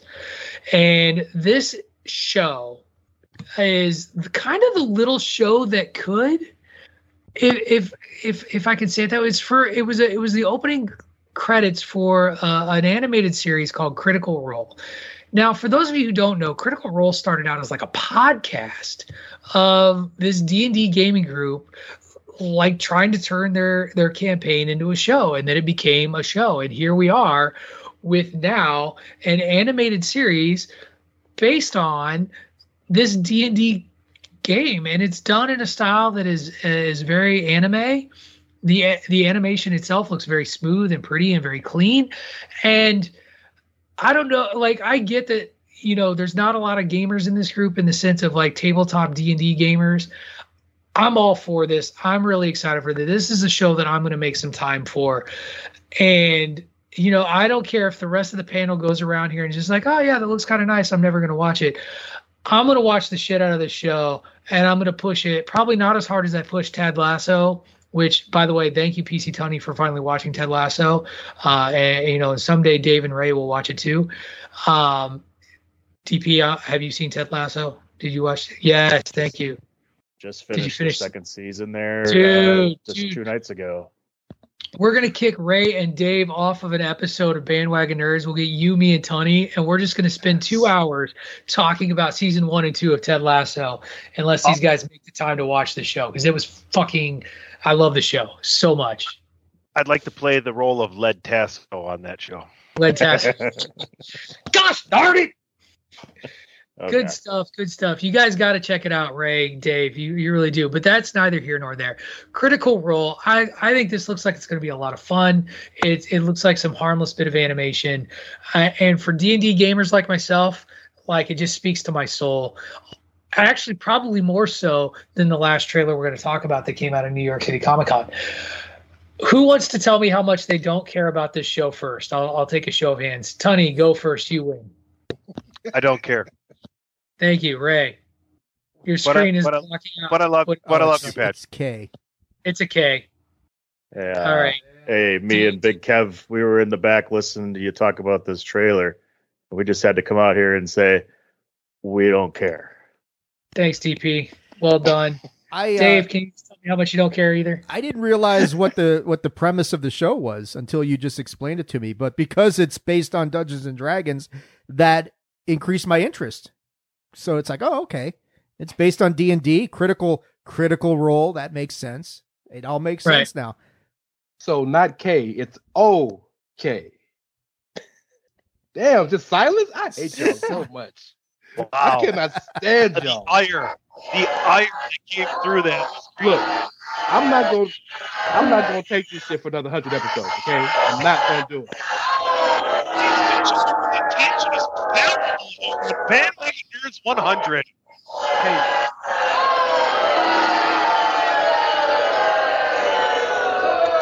DP, this is Vickie Guerrero esque booing.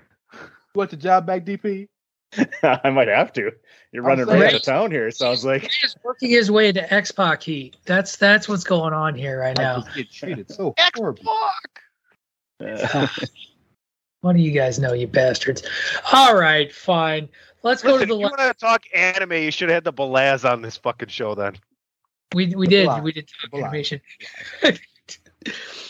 All right, all right. Let's get to the last trailer, which I know I'm going to let Dave talk about first because I'm assuming this is the one that you're talking about before we all go nuts over the final the final trailer, which didn't come out in New York Comic Con. So we got a clip, uh, a very brief clip of Amazon's upcoming Wheel of Time series, and for those of you who who don't know, we, the Wheel of Time is one massive fantasy series of books written by Robert Jordan, finished by his son, I do believe, after Robert Jordan passed away, or someone from his estate, a family. There's some other ghostwriter who had to finish it because it's like 15 or 16 like massive novels. Like they're huge. And it's this fantasy epic, kind of in the sense, like kind of the same thing like in Dune. Like, and you've heard me talk about how excited I am about the Dune movie. Shit from like book 14, 15, 16 gets resolved that was originally started in book one like that's kind of the scope and nature of this thing and it's it's looking to fill a void left by game of thrones i hope that they're I, I hope that with a finished product unlike game of thrones they'll be able to put a product together that will be more complete and feel more earned but the, I mean, this clip showed you nothing. It was an introduction of a character and an inn. Dave, talk to me about well we'll start with you. Talk to us about why you're excited for a wheel of time series on amazon prime. I've uh i haven't read enough of it to really formulate an opinion but my nephew sure has and he is so excited about this series because he's read all the books. Um, he was even like I, I sent him the clip. He says yeah i saw it and he goes i'm very interested because they've changed quite a few things in that clip from the book and that's right off the bat the clip to me felt very much like the first Lord of the Rings, Fellowship of the Ring, where they go to the inn in Bree and they had that interaction with everybody in there. And it really felt, it had that Lord of the Rings esque feeling to me. So I'm immediately into it. I, I, have heard nothing but very good things about the book. Um, and, and I, I'm excited to see what Amazon Prime is going to do with this thing and whether they can give it justice. It is interesting the timing of it because I know there's a, you, you mentioned Game of Thrones. We did get a, a, a trailer to the prequel, at least a teaser for the Game of Thrones. What is it? House of the Dragon? Is that what it's called? Um, yeah, I, I, I wish I could say I cared about this this show. Like the last season just ruined it for you. No, it's just not the like of the Game of Thrones spin-offs that could be made. That's not the Game of Thrones spin-offs that I want. I want to follow Arya Stark and where she went. That's right. what I want to see. Right. I don't care about the Targaryens. Yeah. I don't. Give me Arya Stark all day. Patrick O'Dowd's question is: I want to know what's west of Westeros. Right. That makes sense. There you go. It's but not, between but between this show and I know they're bringing a Lord of the Rings based show to Amazon Prime. What next year? I think something like that. So yeah, Amazon Prime's definitely going to be very fantasy focused in 2022. Um, but I, am I'm, I'm very intrigued in this. This is a show like you're saying you're going to make a room in your schedule for Critical Role. This is one I would definitely make room on my schedule for because I'm genuinely curious to see what this show is about, what the series is about, and, and just what they're going to introduce from a, a series that, by a lot of people's accounts, is right up there with Lord of the Rings as far as like fantasy based fiction and and renown and and acclaim for it, fan acclaim for it. So yeah, I, I was very curious and very intrigued by this little bit that we got from it. Tony, do you care?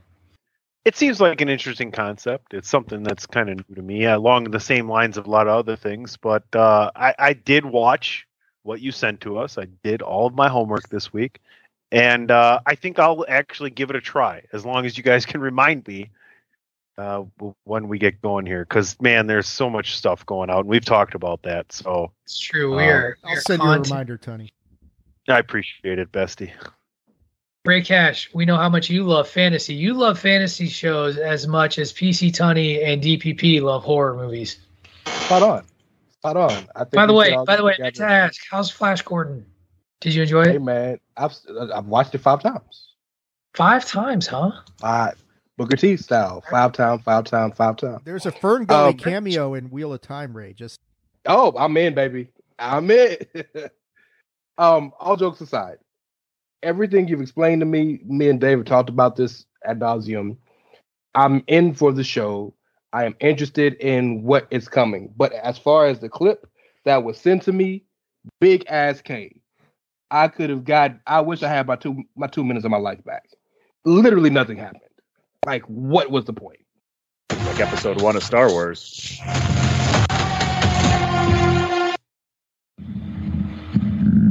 What just happened there? And me. Wasn't me. Probably me. Hey, at least I didn't get booed, right? I thought for sure Tony was going to play that K clip. That's what I was waiting for. Right. That's that's what it was. I, I don't know what happened there. I'm I'm really sorry about that. Um, I, I can't. I, Joe Bonamassa, hail. See, I just got ads popping up all over the place. What in the world is going on in the world today? I don't even have my internet browser up. That just was crazy. Happy 100th episode, everyone. That's the title TP, of the episode. Who's Joe Bonamassa? No, Day DPP, get it, get us out of here. Save us. Tell us how you're not going to watch um, Wheel of Time. I'm actually going to watch Wheel of Time. Uh, really? When I watched in the trailer, I had the same thought of Dave there uh, with the Lord of the Rings. The first thing that came to my mind was Lord of the Rings there with that uh, whole bit where they're you know where they're in that in the inn uh, talking. It just gave me that Lord of the Rings vibe.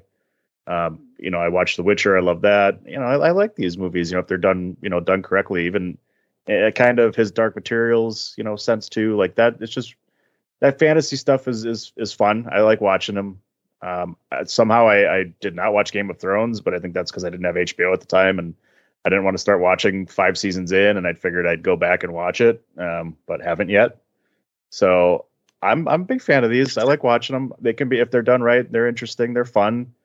You know, a fun fantasy. You know, get out of your head shit. Um, so I'm in. I'm gonna watch it. Excellent. I'm glad to hear that. I'm just I just don't understand how you can't be entertained by this, Ray. An obscure body in the SKs. Here, let's skip ahead.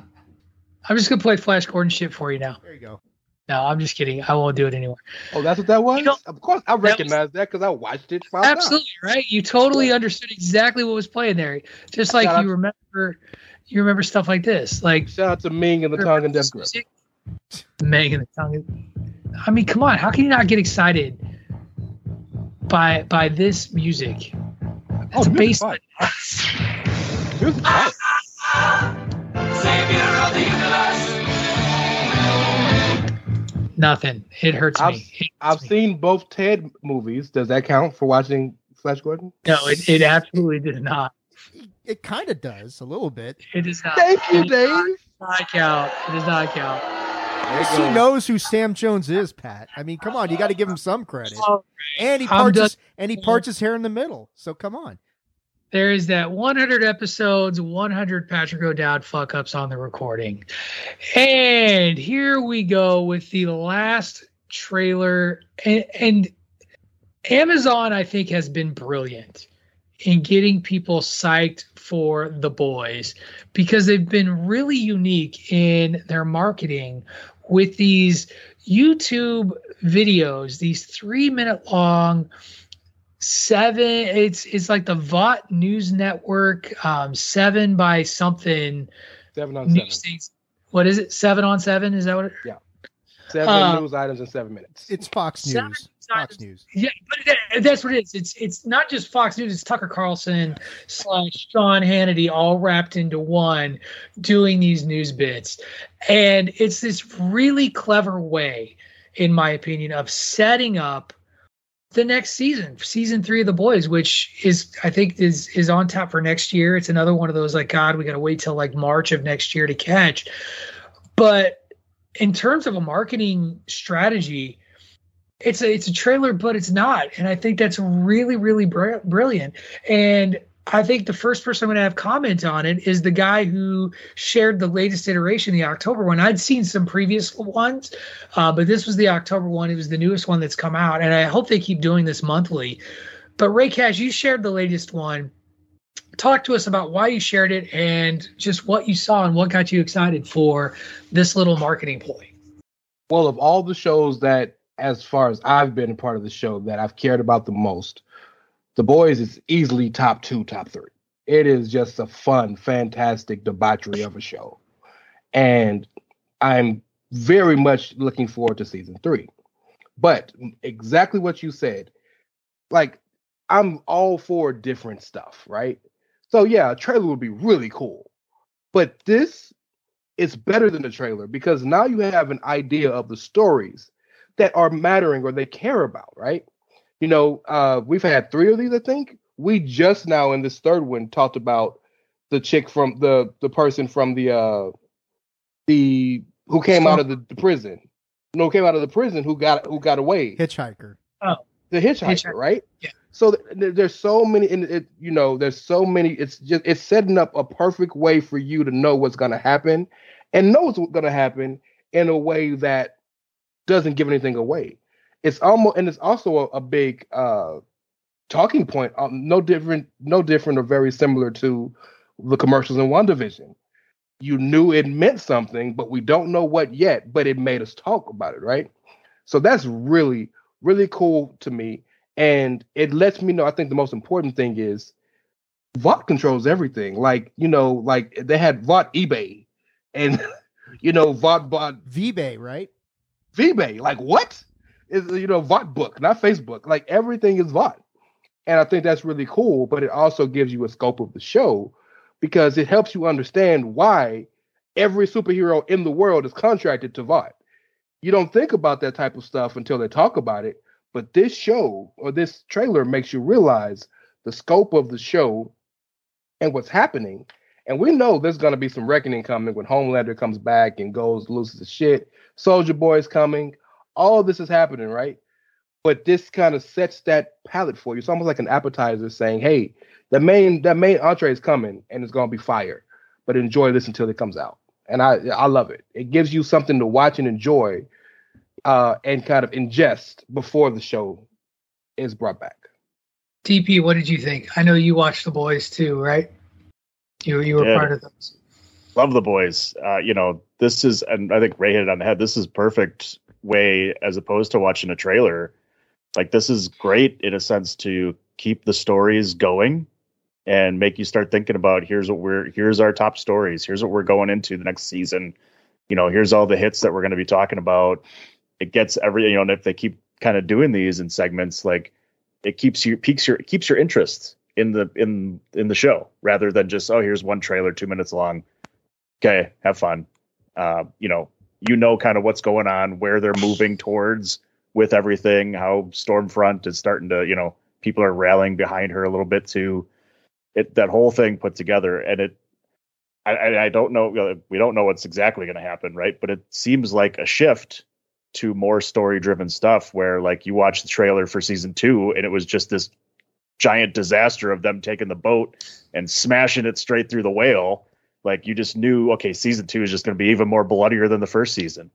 This one looks like okay they might be doing more story stuff more building this empire a lot maybe more political type of stuff i don't know but it seems like in a sense a little bit of a shift in what they did in seasons one and two where it was just how can we up the ante of gore in what we do, you know?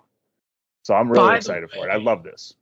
I nearly died. My kid was like, What's wrong with you? The little O'Dowd.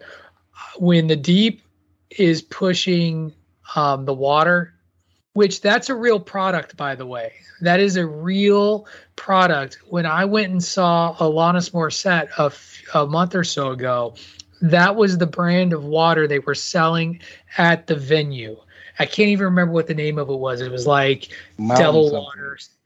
Yeah, that's a real product. Like the the can he was holding was a real thing. But him like having them all gather plastic on the beach and then setting fire to it and like everybody breathing like he's like we're cleaning up the beach and yet like killing the air.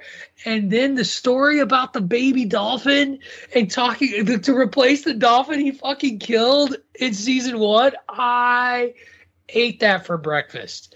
That was all that was outstanding work on their part. Tony, what did you think of the news report um, and this marketing strategy that Amazon's taken on with the boys. I mean, it's brilliant.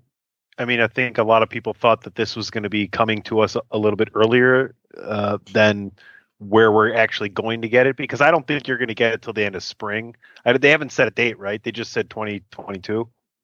Yeah, I don't know yeah, that we've seen it yet. I, why not just plan bi-monthly updates until then? You can, you, you know, I mean, if you weren't excited, you've ought to be excited now. Uh, Can you boo yourself? You Boo yourself.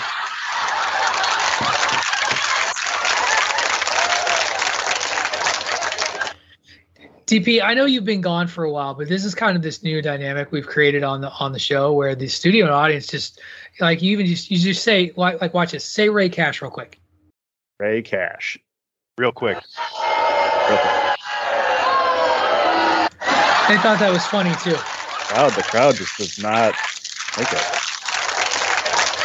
It's almost as if you have to click different crowd reactions or something um, to get them to laugh at puns. Look at it. Look, he's he's pouting. Like last week, I think I got him to get up out of his chair and walk. I'm real close. I'm real close. Oh come on, Ray. You know If he you- grabs his pillow, you're in trouble. There that's, you only go. My, that's only when my two dads are fighting. um, Dave, did you get a comment on this at all? I don't. Did we leave you out Could you talk too much? Yeah, you left Oh. me out. Of course, that's all right. Uh, I've been drinking. I'm sorry. that's, what? no, I that- I that- that's I- that's why it's such good content because you need to drink more. Um, I Make me drunk. I'm home. Yeah, every time that I watch these vignettes, and that's really what they are, it, it, it makes me want to take a shower right after I watch it because I just feel grimy from the the this spin on this thing. But yeah, the things that stood out on this one is okay, so we thought Stormfront was probably alive. We got confirmation of that. She's alive, and not only is she alive, there's now our undercurrent of sympathy for this piece of shit out there who has now got people we want to know her whereabouts and and they're not divulging that and we demand action which you know this the boys has always been and as it was going on it was echoing what was actually happening happening in our real society and we commented on that on that show and now these vignettes continue that narrative. Um i also i didn't realize that i don't know if we talked about it before. So we know that huey is now victoria's right hand man.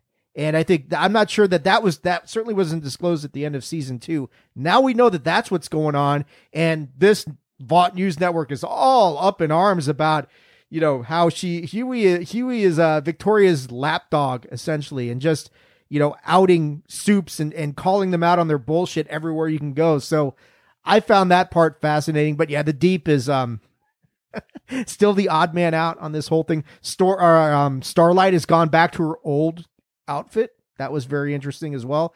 So yeah, while it's it is brilliant marketing, I absolutely agree with you one thousand percent.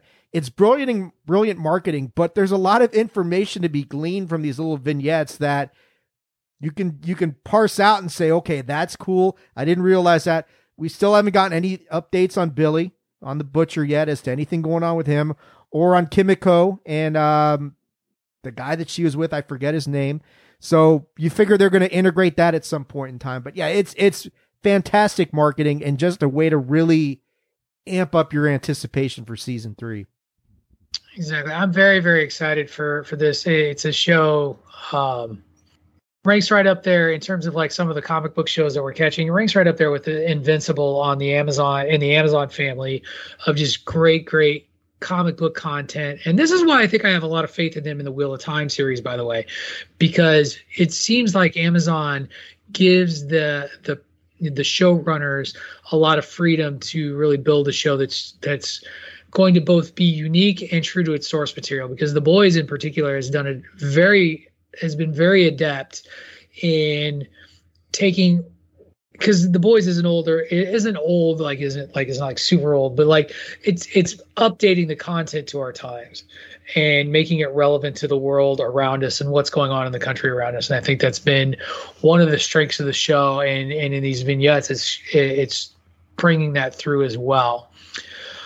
Okay we're going to head into our second commercial break and when we come back it's going to be our dave and i's interview with omar spahi content creator one of the up and comers and, and maybe even a guy who's already arrived. Uh, we talk about all kinds of things in this interview, everything from his experience and growth to projects he's worked on, to projects he's working on in the future, to the roles of fans and how they've influenced content. Just a lot of really, really great stuff. So, um, that interview is coming next when we come back from our commercial break. Now, before we go to our recorded commercials, it is my duty, gentlemen.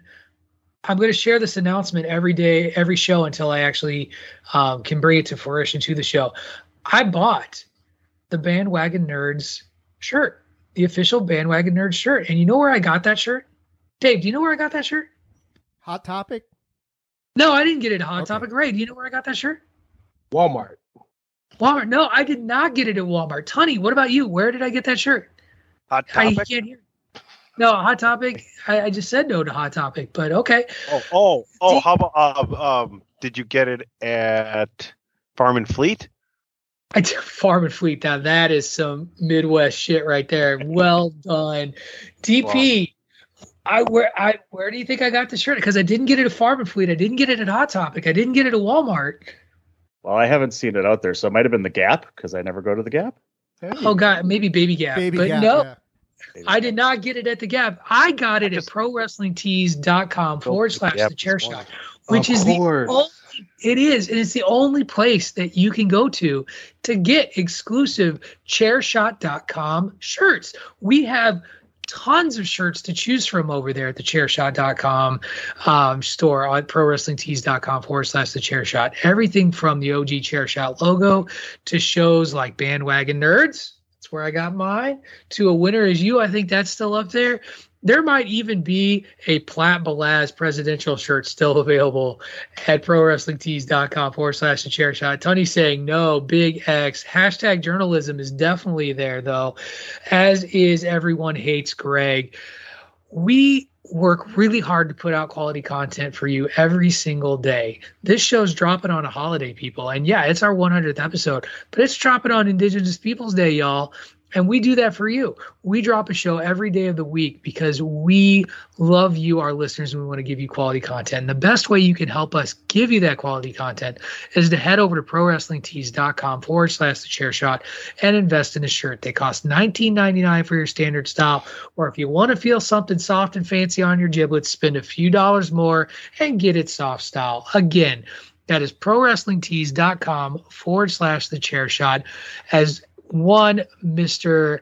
Christopher Platt would say, please and thank you, thank you, and please. When we come back, Dave and I's interview with content creator Omar Spahi, you are listening to uh, to the Bandwagon Nerds on the Chairshot Radio Network, a part of the Chairshot.com.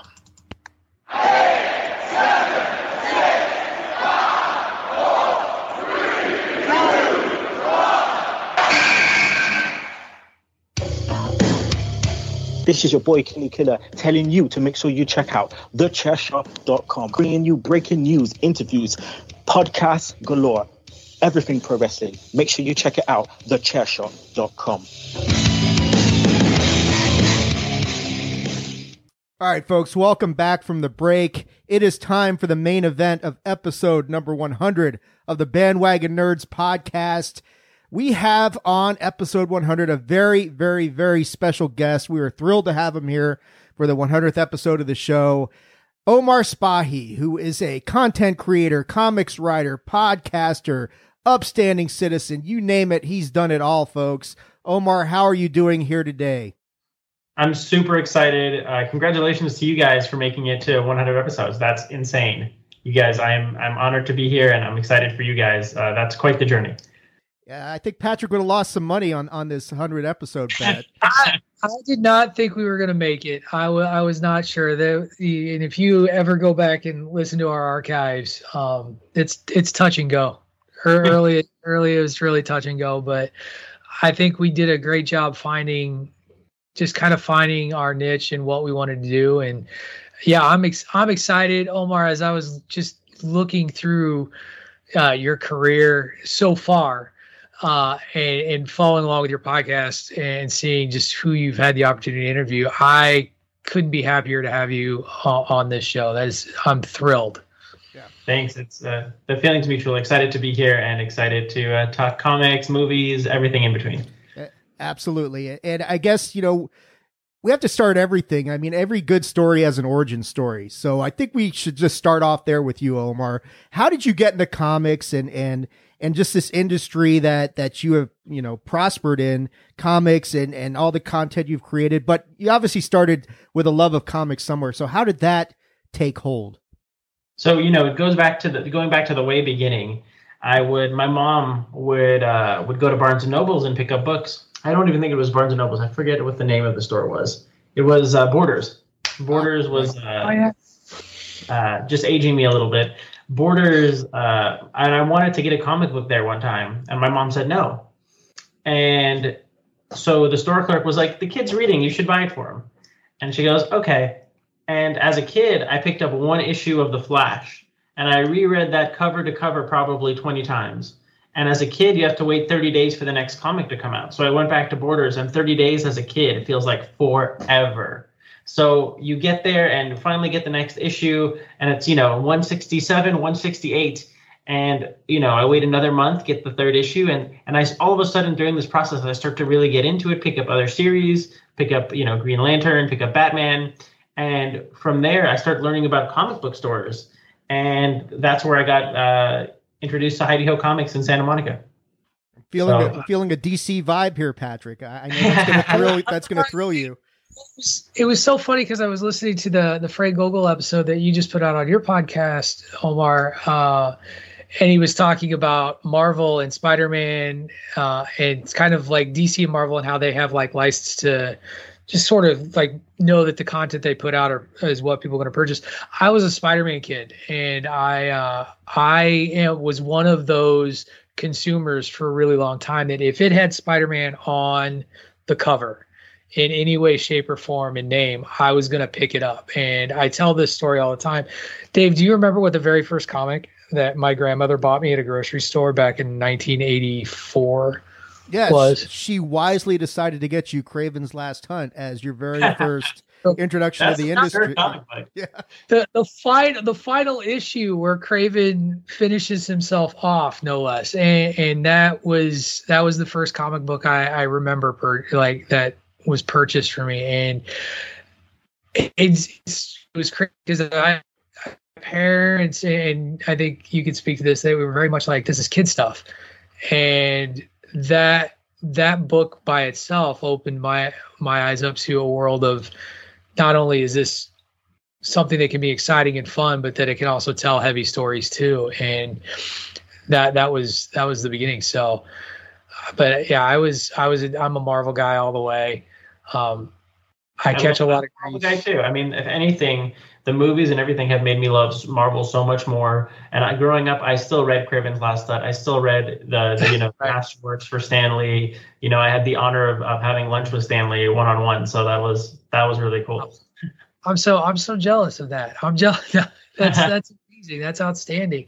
I, um, I was 20, 22, 23 years old, and we had the same attorney. So he set up the lunch. He was there with us. So it wasn't one on one. We had him, Gil, my attorney, and me and Stan's going on and on about all the projects he has post Marvel and everything. You know, Stan Lee's Magnificent Seven and this and that. And I have all my comic books I'm working on. And he goes, Hey, what are we working on together?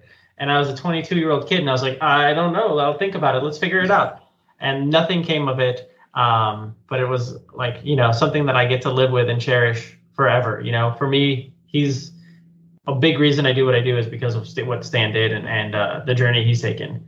And you know even we had lunch probably he was 91 92 and in his in his later years we're out at the restaurant and i remember i go to uh, go to order and i'm you know a young kid just barely 21 i was like i'm, I'm having lunch with nine year olds i'll have a coke Uh, Stan Lee goes, I'll have a screwdriver. He'll have a screwdriver. He'll have a screwdriver. and at 90, 91, Stan still have this has this zest for life that just reminded me to always be yourself and and you know, don't apologize. Even at 91, he he showed his personality just with a drink order. So you you mentioned writing. How what made you what what prompted you to take that plunge and take that that risk to really put yourself out there and get started as a writer because you you have a profile on Image Comics. Like, uh, look look you up. There you are. I, I can see you know getting it together is right here in front of me, and like like your whole your whole podcast. A lot of what I read is you know talking to other artists about the process of building a comic, right? You know, writing. What what was your process? How did you what what prompted you to take the plunge and how did how did you how did that work for you? You know, I was I didn't even know people made comic books. I was so naive. I just loved comic books, and I was like, they just appear magically. Um, and so it was. I was out the counter in in uh, Marina Del Rey, and they had uh, a friend of mine who was there, who was a waiter there. He started talking to me about this creator and that creator and this creator, and I was like, wait, you you care about the creators? Wait, people make these? And from then on, I was like, oh, I can make something too. And from that point on, it was just this fire that started like in my soul. And I just that home went home that night and wrote a full 22 page script. I outlined it and I just, you know, carved it out. And, you know, I, I've been doing it ever since. That's great. I mean, that, that's an amazing story as to how it all comes together. Uh, you've got a lot of things going on all the time. It, it seems uh, looking at your profile and looking at Twitter and your social media. But what do you have going on currently? Like what's what's in the hopper for Omar Spahi? Uh, what what can we expect down the pike? Not to give away every anything super secretive, but just kind of curious what we can expect from you in the upcoming weeks, months. Yeah. So I mean, uh, jumping on a plane to France uh, after tomorrow, um, and all of a sudden we're going to be going uh, to to MIPCOM, which is one of the biggest uh, animation and film festivals in the world uh, to sell animated content. So we, you know, I've been fortunate enough to be uh, on Code 8, which was the number one movie on Netflix, and we're going to MIPCOM in order to start to understand how, you know, I think we all have dreams of making shows and making movies, but this is really the marketplace where things come together is MIPCOM and Kidscreen in the kid space. Those are the the main two, and Annecy's up there as well.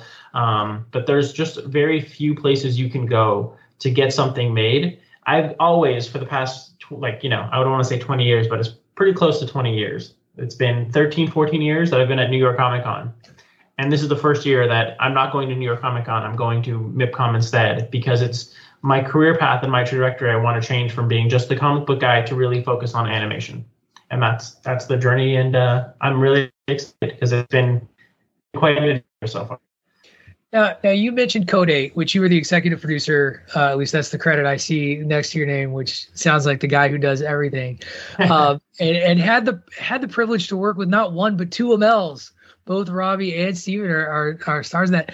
Um, but based on what you said there, did, are you saying that there's going to be something coming from Code 8 that you're going to be turning into, or that you're looking to turn into a series, or am I reading too much into that? So Code 8, the sequel's already been announced. They're filming it. Uh, right now, um, just in about a month or so, they're going to get started on that.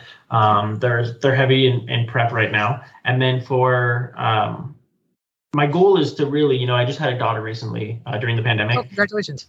Thank you. And uh, my goal is to make kids content. I love kids content all the way from pre-K all the way to six to eleven. That's really where I think my calling is, and and uh, so I'm transitioning from just because I love the creative process. I love making comic books. It's like if I could just do that every day, I would do that. And I love the process of making animation and making shows and talking about little details and, and figuring stuff out where other people it drives them crazy. For me, it ignites this fire and and I, I love to talk about what hair it is and why the hair should be pink instead of red or or whatever the little details are. You know, to me that that gets me excited and, and really gives me a lot of passion about what I do you, you talk about animation, so I wanted to ask you. Uh, animation seems to be really kind of carving out a, a much larger footprint lately than it has been in the past. You look at series like What If.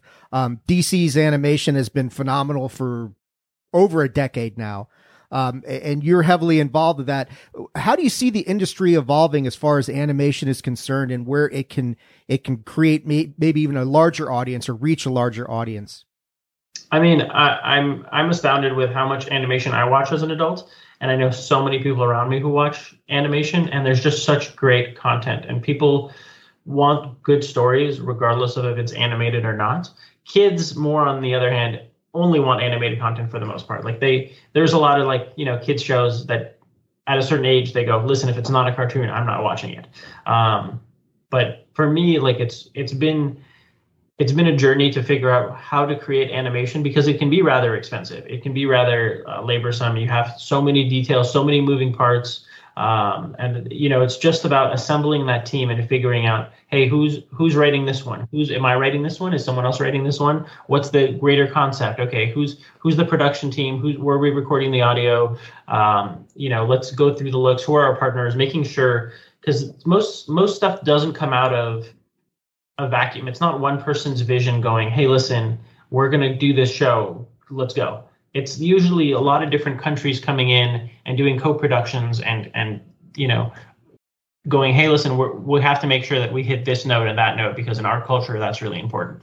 Um, so it's about uh, being collaborative, being open, and making sure to you know pick your battles very carefully and know which ones you're willing to uh, to put your foot down, and other ones you have to you know say, "Hey, listen, you you guys are right. Let's do it your way." Yeah, I, uh, I, I sit there. You're talking. You were talking about content for your daughter, and I'm thinking about my son. He's nine years old, uh, and by the way, big Flash fan. Uh, and so I don't know where I don't know where I went wrong there, but uh, you went right. Yeah. That's good. So Flash is, is one of my all-time favorites.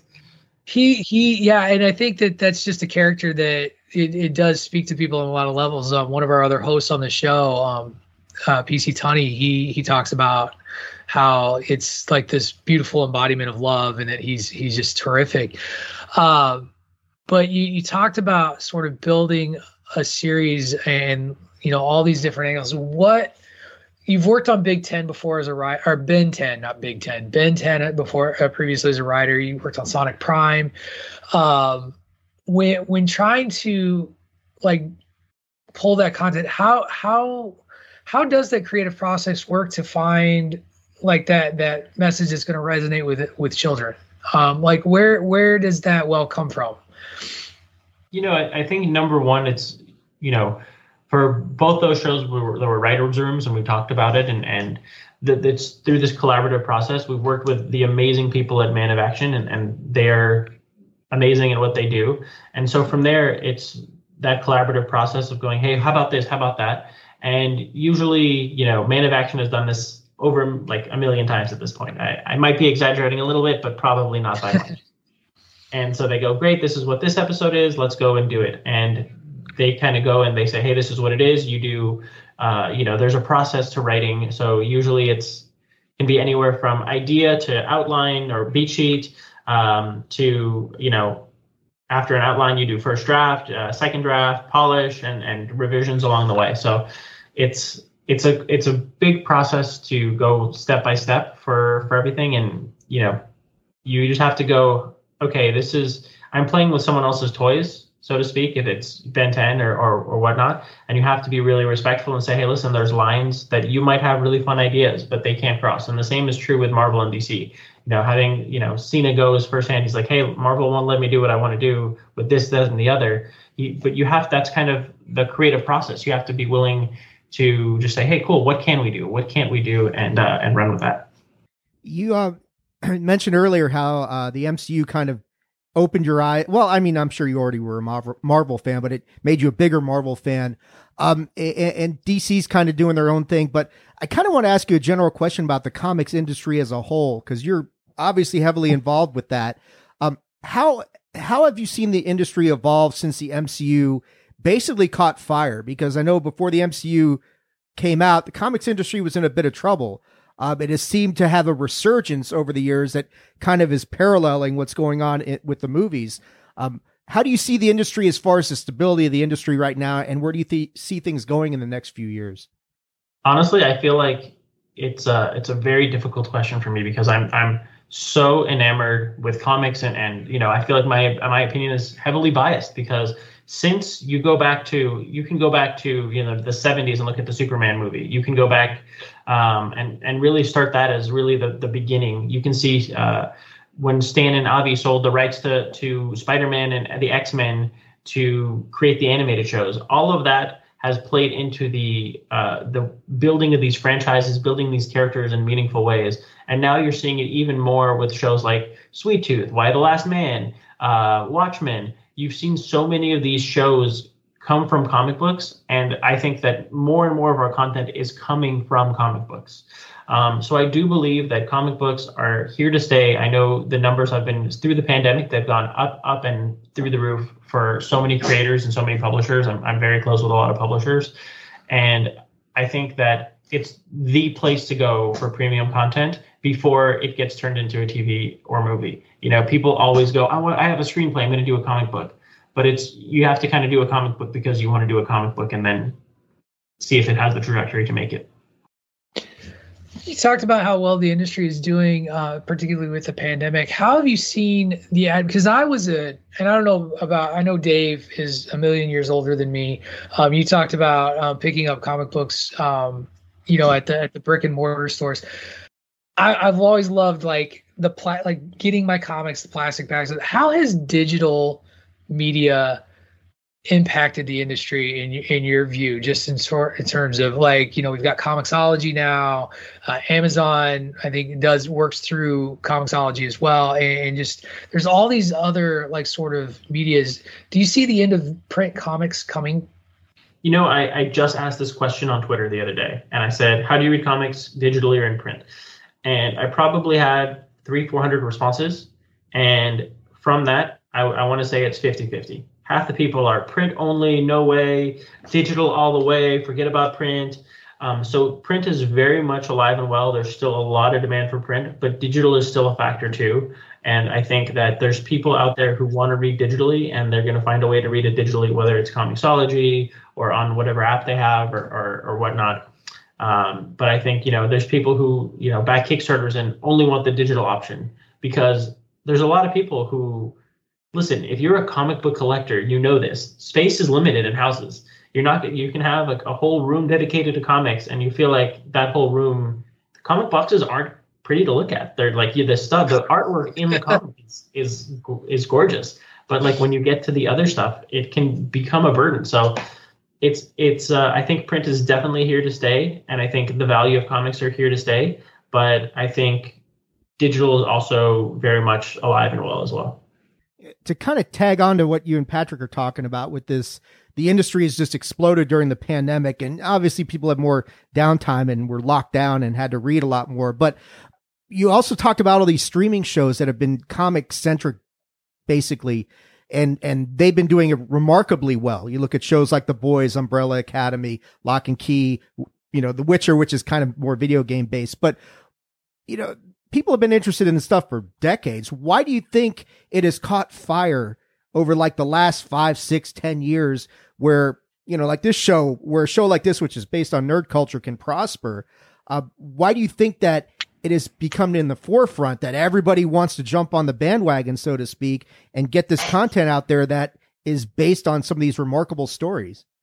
You know, I think people want to see, I think people want to invest in success you you always want to take something that you know and you love and if you're going to translate it or champion that project you want to know and love the source material and i think you know when you add that visual element to comics i think it makes it so much stronger for people people really connect with the emotions of the character because you can read their expressions there's that face language there's that language you only get by being on a face to face where you can see what that process is and i think that's really powerful to create it. I think the future. I think in anything to create an IP is incredibly challenging. But once you have that IP to service that IP and continue to have it grow is also incredibly challenging. You know, it's not Steamboat Willie came out for for Disney and that was their first comic book and or that first their first animation and they serviced the mouse for generations so they can continuously use him and, and reinvent him and make him better. Um,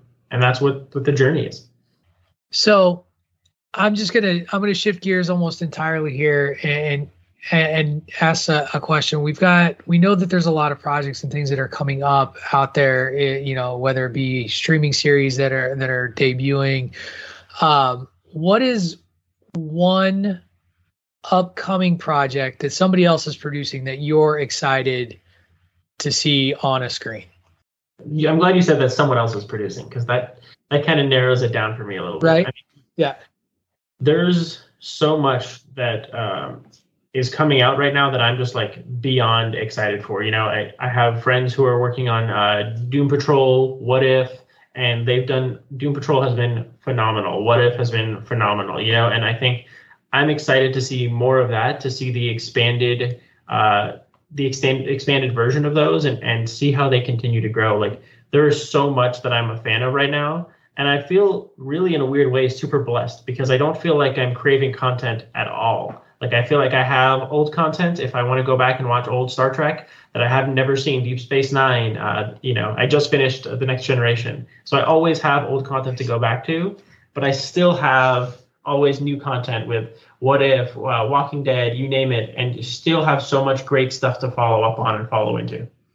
I love that you mentioned Doom Patrol and What If, both shows that we review on on this podcast every week uh, as, part of our, uh, as part of our weekly rundown. So perfect, perfect timing and and perfect selections. Yeah, I'm glad you mentioned Doom Patrol because uh, you know you've worked at Image, so I want to ask you about an Image property and see if you think that this one will ever be brought to streaming or something like that. I'm a huge fan of Saga which makes Doom Patrol look relatively tame as far as insanity goes. Do you ever see them a chance that they might bring that to a, a streaming platform? One thousand percent, it's coming. Uh, I'm telling you, it's yes. it's such a big hit in the comic book space that there's no way that it doesn't go. And I don't know if Brian and Fiona own the rights right now, or if they've optioned them, or what the situation is. But look at Y the Last Man. Y the Last Man came out, you know, I want to say in the early 2000s. Is that right? And yes. it's taken 20 years for the show to come out on FX. We've had it. We've heard casting rumors for a long time. Same with 100 Bullets. We've heard so much that's come out with it. And but Y the Last Man is actually here. It's taken 20 years, and it's freaking awesome. And uh, it's one of my favorite comic book series of all times. And to see it kind of come out is is really it's surreal for me because it's so cool. I just want to see Lying Cat for real. I, I mean, I think I can see the Lying Cat plushies and stuff selling better than Grogu. I mean, it's going to be great.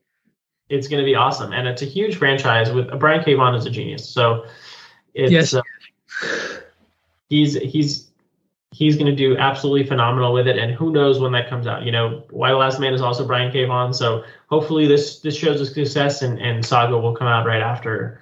You know, it's it's only a matter of time when people sense really successful comic books because of what The Walking Dead has done.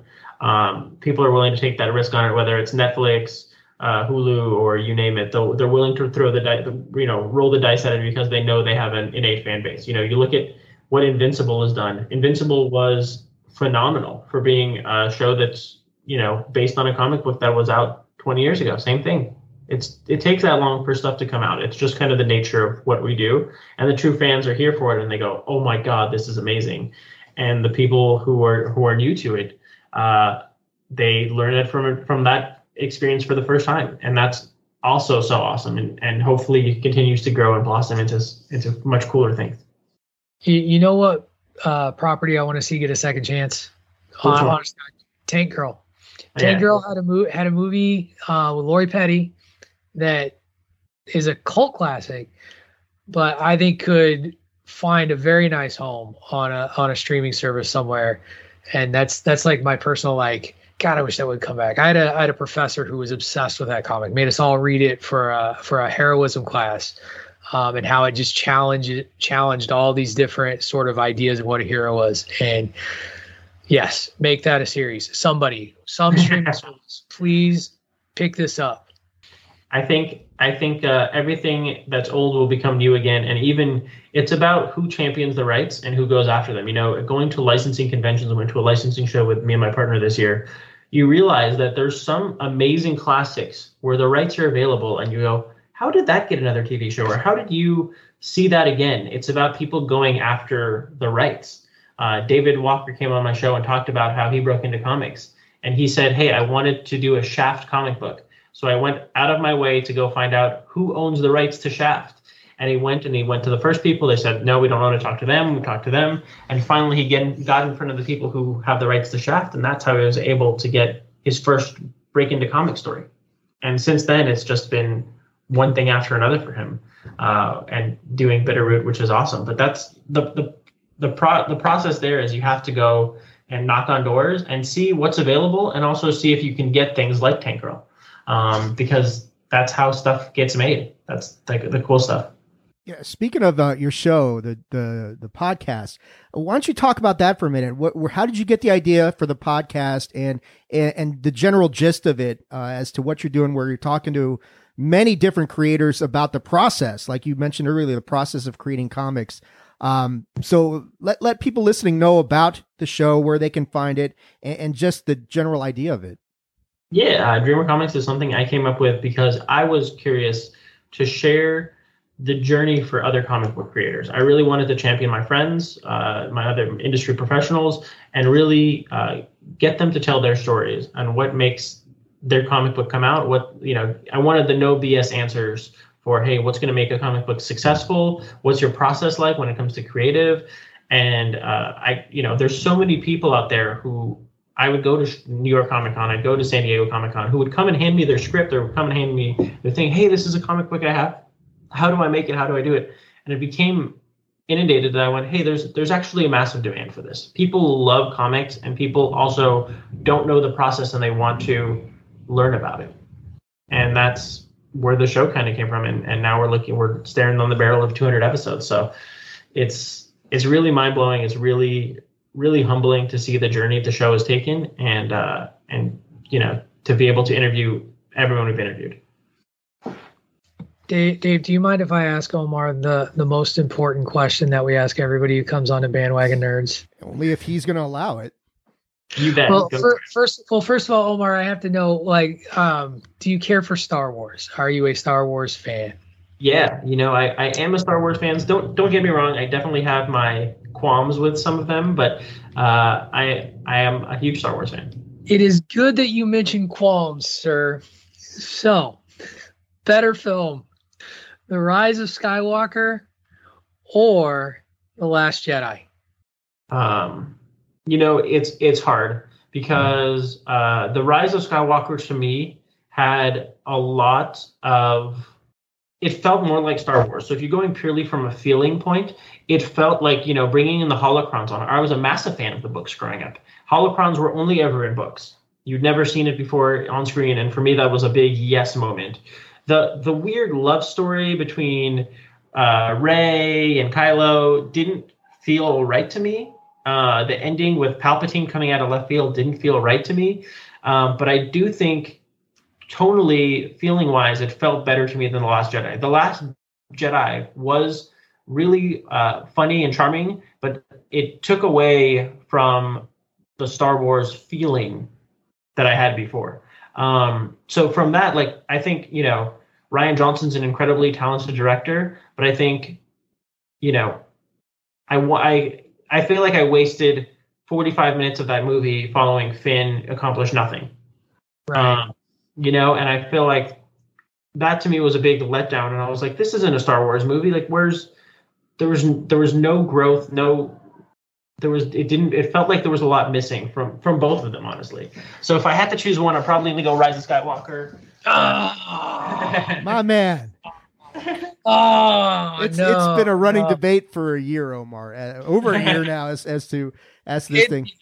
but you know you mentioned star wars. Uh, let me because we talk streaming shows and things like that the mandalorian what are your thoughts on that series uh, especially the way season two ended with the whole Luke Skywalker's back at least for a little while moment of of the year sort of thing.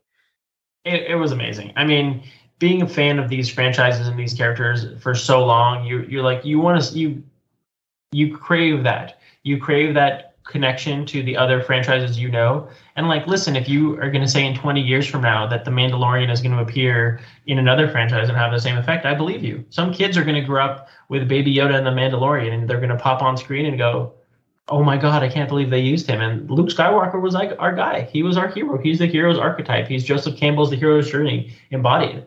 Um, so I, I I think it's so awesome to see them him come back. And I think that whole show is Jon Favreau is a genius, and I think that whole thing is is executed immaculately. I I think this is kind of the last question for me uh, as as a as I think about this. But you we talk a lot about fans and fandom.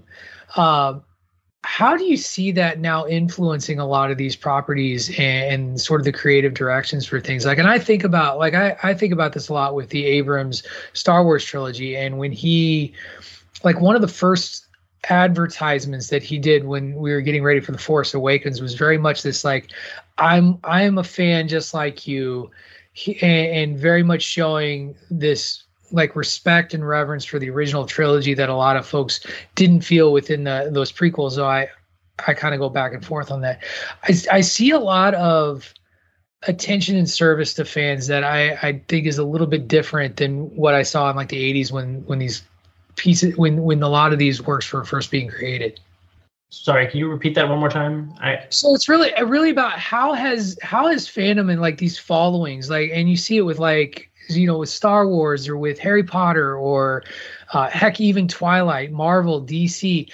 How do you see their their reactions playing into some of these these creative processes and these films that are being made now, and, and how I, I see them being stakeholders at, in these properties as much as any writer or director. Um, and I was just kind of wanting to get your take on, on how fans have, have kind of evolved into being uh, as much a part of, of filmmaking as, as the filmmakers. It's really tough because I think nobody sets out to make something bad. No one ever goes out and goes, "Hey, listen, I'm gonna I'm gonna tear this up. I'm gonna destroy this franchise." It, no one ever does that. They they want to champion something. They want to do it in the right way, and it you know there's so many different people involved through any production. So you have to have that one person who's going to say, "This is whose story it is." You know, here's the protagonist. Here's the journey for it, and the fans really are they're the ones who decide if it's worth talking about and worth being about you know if you love something you're going to champion it to your friends you, you know we saw we see it happening right now with squid game we've seen it happen with game of thrones we've seen it happen with the walking dead and the proof is in the fandom if the fandom comes together that's it you have a a franchise you have a hit um, and people respond to it and they love it. And if you you're not able to connect with people, the word of mouth doesn't happen. It doesn't it doesn't come together. It doesn't make something.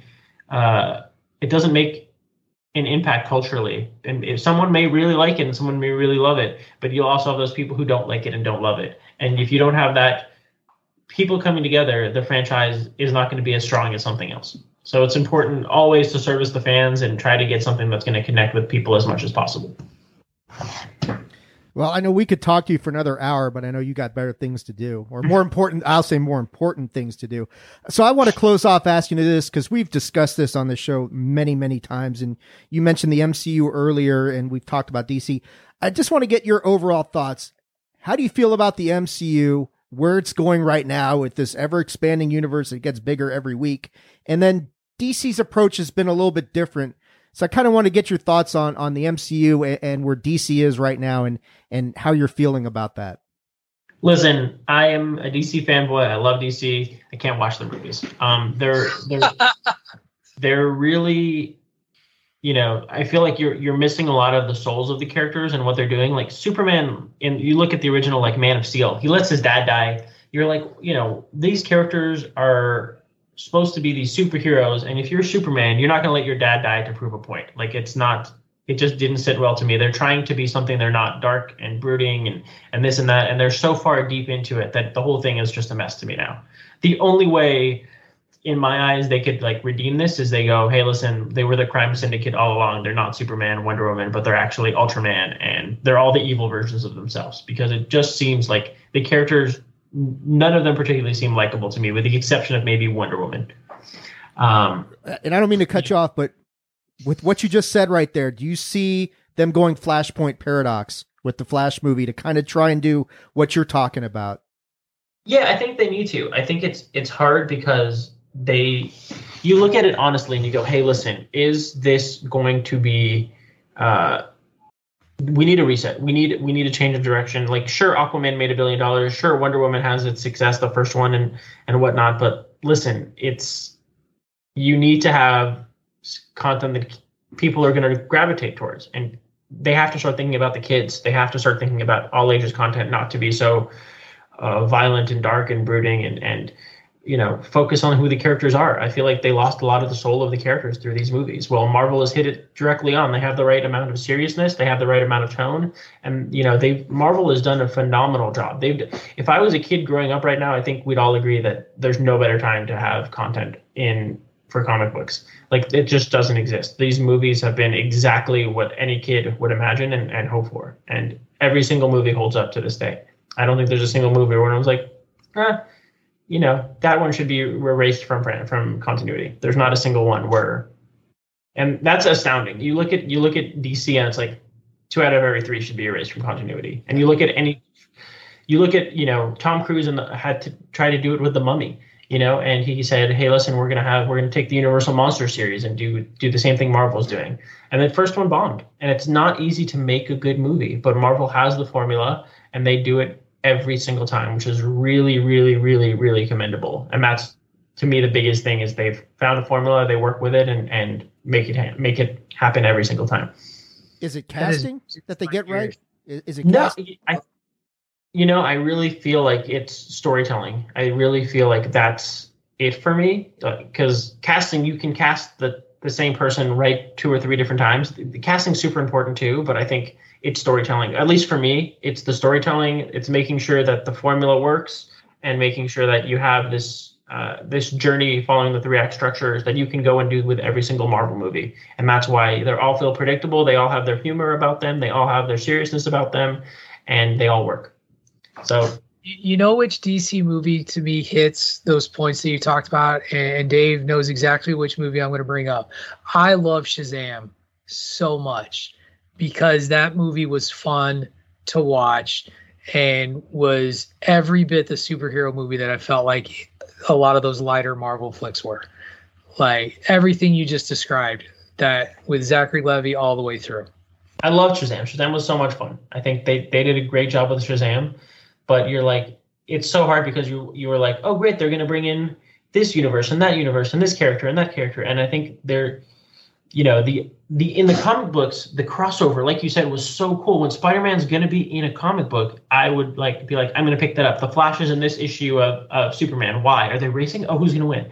Like that part of it was so cool. But if you're dealing with crossovers and the other characters don't work if superman shows up at the lunch table at the end and you're like oh, I don't like Superman. It kind of it gives you a different feeling than oh my gosh, it's Captain America. Like it's my my my friend. Like you know. So I uh, I think Shazam was fantastic, but I think the whole universe needs to be revised and, and fixed. Yeah, I mean, and, and Patrick knows I'm, I'm, like you, Omar. I'm pre- predominantly, well, I wouldn't say predominantly, but you know, maybe 55 45 DC versus Marvel but I feel the same way you do. And, and, and I don't want to keep going on, but I'm just curious about this thought. Marvel really didn't have anything to compare to. Iron Man was a new IP, basic or new property, um, in for movies at least. Captain America tried to been done, but not really. Uh, Batman and Superman, who are the cornerstones of DC, have been done and redone and done iconically. You know, Christopher Reeve's Superman, you're not going to top that. Uh, Michael Keaton's Batman or even Christian Bale's lots of stuff to to really fail by comparison. Do you think that that had something to do with DC's problems? Absolutely, and I'll tell you why. I think Christian Bale's Batman was a huge success. It was phenomenal. They did a great job. They asked hard hitting, uh, emotional questions. You know about sanity, about uh, fear, about you know you look into, you know, purpose and they executed those so perfectly so perfectly that DC was like, "Great, more of this. This is what works. People want to see more of this style." But Wonder Woman's not that type of character. Superman's not that type of character. That's Batman. And that worked for that Batman with the right visionary behind it. And it didn't work. It doesn't work for the whole line. It doesn't work for Justice League. Justice League it should be a ray of hope, but it didn't feel like that. It felt like ragtag group of misfits. And I'm like, no, Justice League is God's coming together to save the world. So uh, you know, I think for me, I, I, I hope that they're able to just you know start anew and you know really look forward. The the the best part about DC right now is their TV shows have been fantastic and their animation has been bar none so so fun to watch, so fun. Every single one has been great. Um, so they're doing a lot right, But in terms of their big scope, I'm worried that in the long run, people are still just there because their kids don't know what's bad and good. Like they'll watch whatever and go, "Oh, cool, Batman," but adults are the tastemakers in that r- regard, and it's important to try to get it right. And I think uh, DC has to go back to the drawing board, sadly. Yeah, I love the crime syndicate idea. that would be awesome if they pulled that out of their hat. Um, Hey Omar, look, I, you know, Patrick, you got anything else? I, I was going to let our friend go here. No, no, I, am just so appreciative that you were able to give us a little bit of your time um, for this uh, for our 100th episode. It's it was so great to be able to pick your brain today, to to just get some some insight from somebody who knows um, and has been a part of the industry and is just getting started really in the scope of, of your career. Like it, it, there's just nothing but big things for you. And um, I'm honored, and I think Dave is too, that we, we were able to get you on the show and to talk to us today. So thank you very, very much. The honor is all mine, guys, and, and congratulations seriously on hundred episode. That's that's really something to uh, to look forward to, and I look forward to getting to a thousand next. So. Uh, yeah, and Omar, before we let you go, please let people know where can they follow you as far as social media, for Twitter, for any of the projects you've got going on for the the podcast. Uh, please share that with our listeners. Yeah, if people want to check me out on Twitter, I'm pretty easy. I'm at Omar Spahi. You can't miss me. Uh, I'm I'm just me on Twitter, and uh, I love interacting with people and, and try to you know stay around comic books and, and focus on nerd culture stuff. Well, thank you so much, sir. I we greatly appreciate you being our guest of honor here on episode 100. Wish you nothing but the best. Safe travels to Europe, and uh, we will be talking to you very soon. Thanks, Dave. Thanks, Patrick. Great being here. Guys, I got to tell you, I had a lot of fun doing that interview, and Dave deserves all the credit on this one. Dave is the one who took the lead on getting Omar onto the show big thank you to Omar uh, Spahi, by the way, for doing the interview, for for taking the time to talk to us uh, about a couple things. But I, I don't know about you, Dave, but it was just it was so much fun to talk to somebody who, you know, has an IMDb profile, has had dinner with Stan Lee, like like this dude is is is well connected and on the rise in the business, and, and we got to we got to have him on our show for for our 100th episode, and I, I was just thrilled that you were able to get him.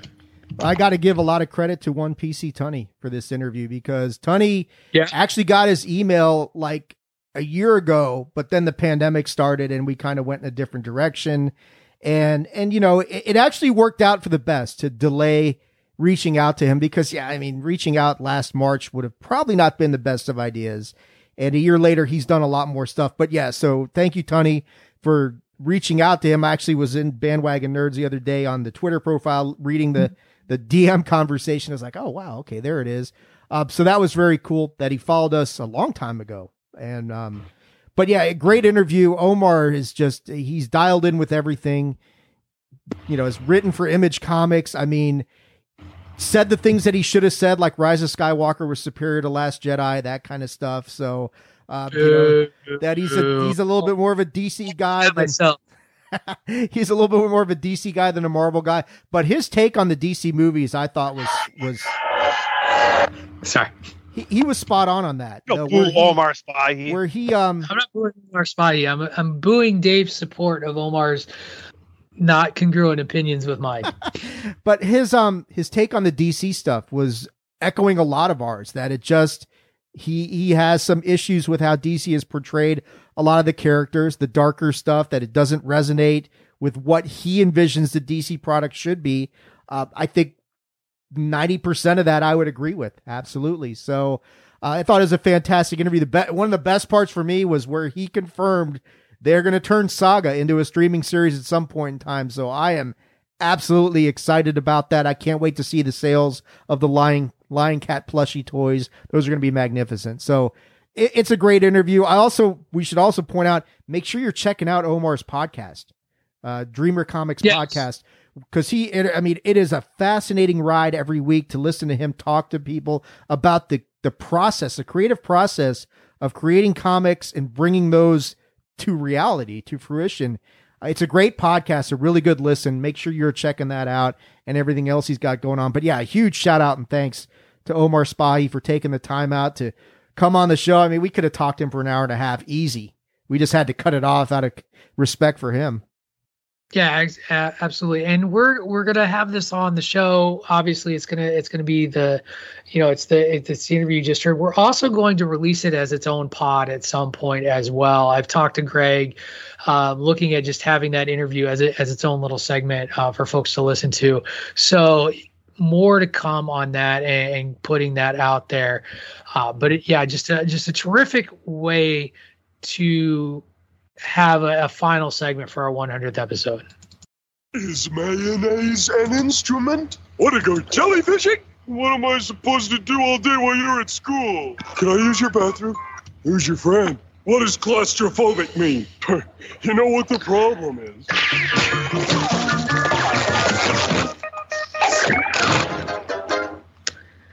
Okay, Patrick O'Dowd actually has two questions question number one, Tony, what the hell happened in your Packer game that set you and DP like raising your hands up in the air as I'm watching you both like flip out in football? Uh, 57 yard field goal with 26 seconds left. Uh, doinks off the right upright for the Bengals. So now the Packers have the ball with no timeouts, 21 seconds left, and at least we have the potential of overtime. But no one really cares about that. This is Bandwagon Nerds 100, and OMG, it's fucking been a great show. Well, and that's a nice segue because here we are at 100 episodes in. I, I, announced this before we started recording. It's the first time in a long time that I have brought back the scotch. I admitted that I've been drinking. I brought back the scotch just for today. This is actually a special bottle that I bought, a Balvenie American, a toast to the American oak cask. Um, special edition scotch that they have for sale. It's a 12 year old. Thought it was worth cracking open for today good things are clearly happening for the Green Bay Packers. My question to all of you is less of a question, is just more of an opportunity uh, for some reflection. So, everybody on this show has been a part of multiple episodes of Bandwagon Nerds. And so, really, my question for you guys is you know, we're 100 episodes in what have been some highlights for you or just what have you either liked um, or or enjoyed doing on on this podcast. Um, and, and, I'll start with we'll start with DP. I'm gonna pick on you first um, as a special guest, and I want to thank you again for coming on the show. And you know, I will I will be honest, like I you're you're missed. You really are missed on the show. We loved we loved when you were when you were a regular, um, and so it was really great to have you back on the show. But I'm gonna I'm gonna pick on you to to reflect on 100 episodes of Bandwagon Nerds first. I'll start by congratulating, since I haven't yet, but congratulations on the 100 episodes. Uh, I was I was here for a handful. Uh, it's definitely a lot of fun. I think for me, what I've liked the most, honestly, is the movie reviews. I loved that we got to start doing that um, I still read your guys' reviews of the movies. Uh, you did a couple of my favorites uh, recently with Howard the Duck. Uh, loved that one, and Flight of the Navigator, which is uh, the Dillinator's favorite of all time, and is very excited about the remake that's coming out here. Um, I'm, I'm waiting for you guys to do the Wizard. Um, you know, that'd be a good one. I love the glove. That's right. It's so bad. um, but uh, yeah, just talking about that. I, I loved, you know, with reviewing, um, you know, TV shows.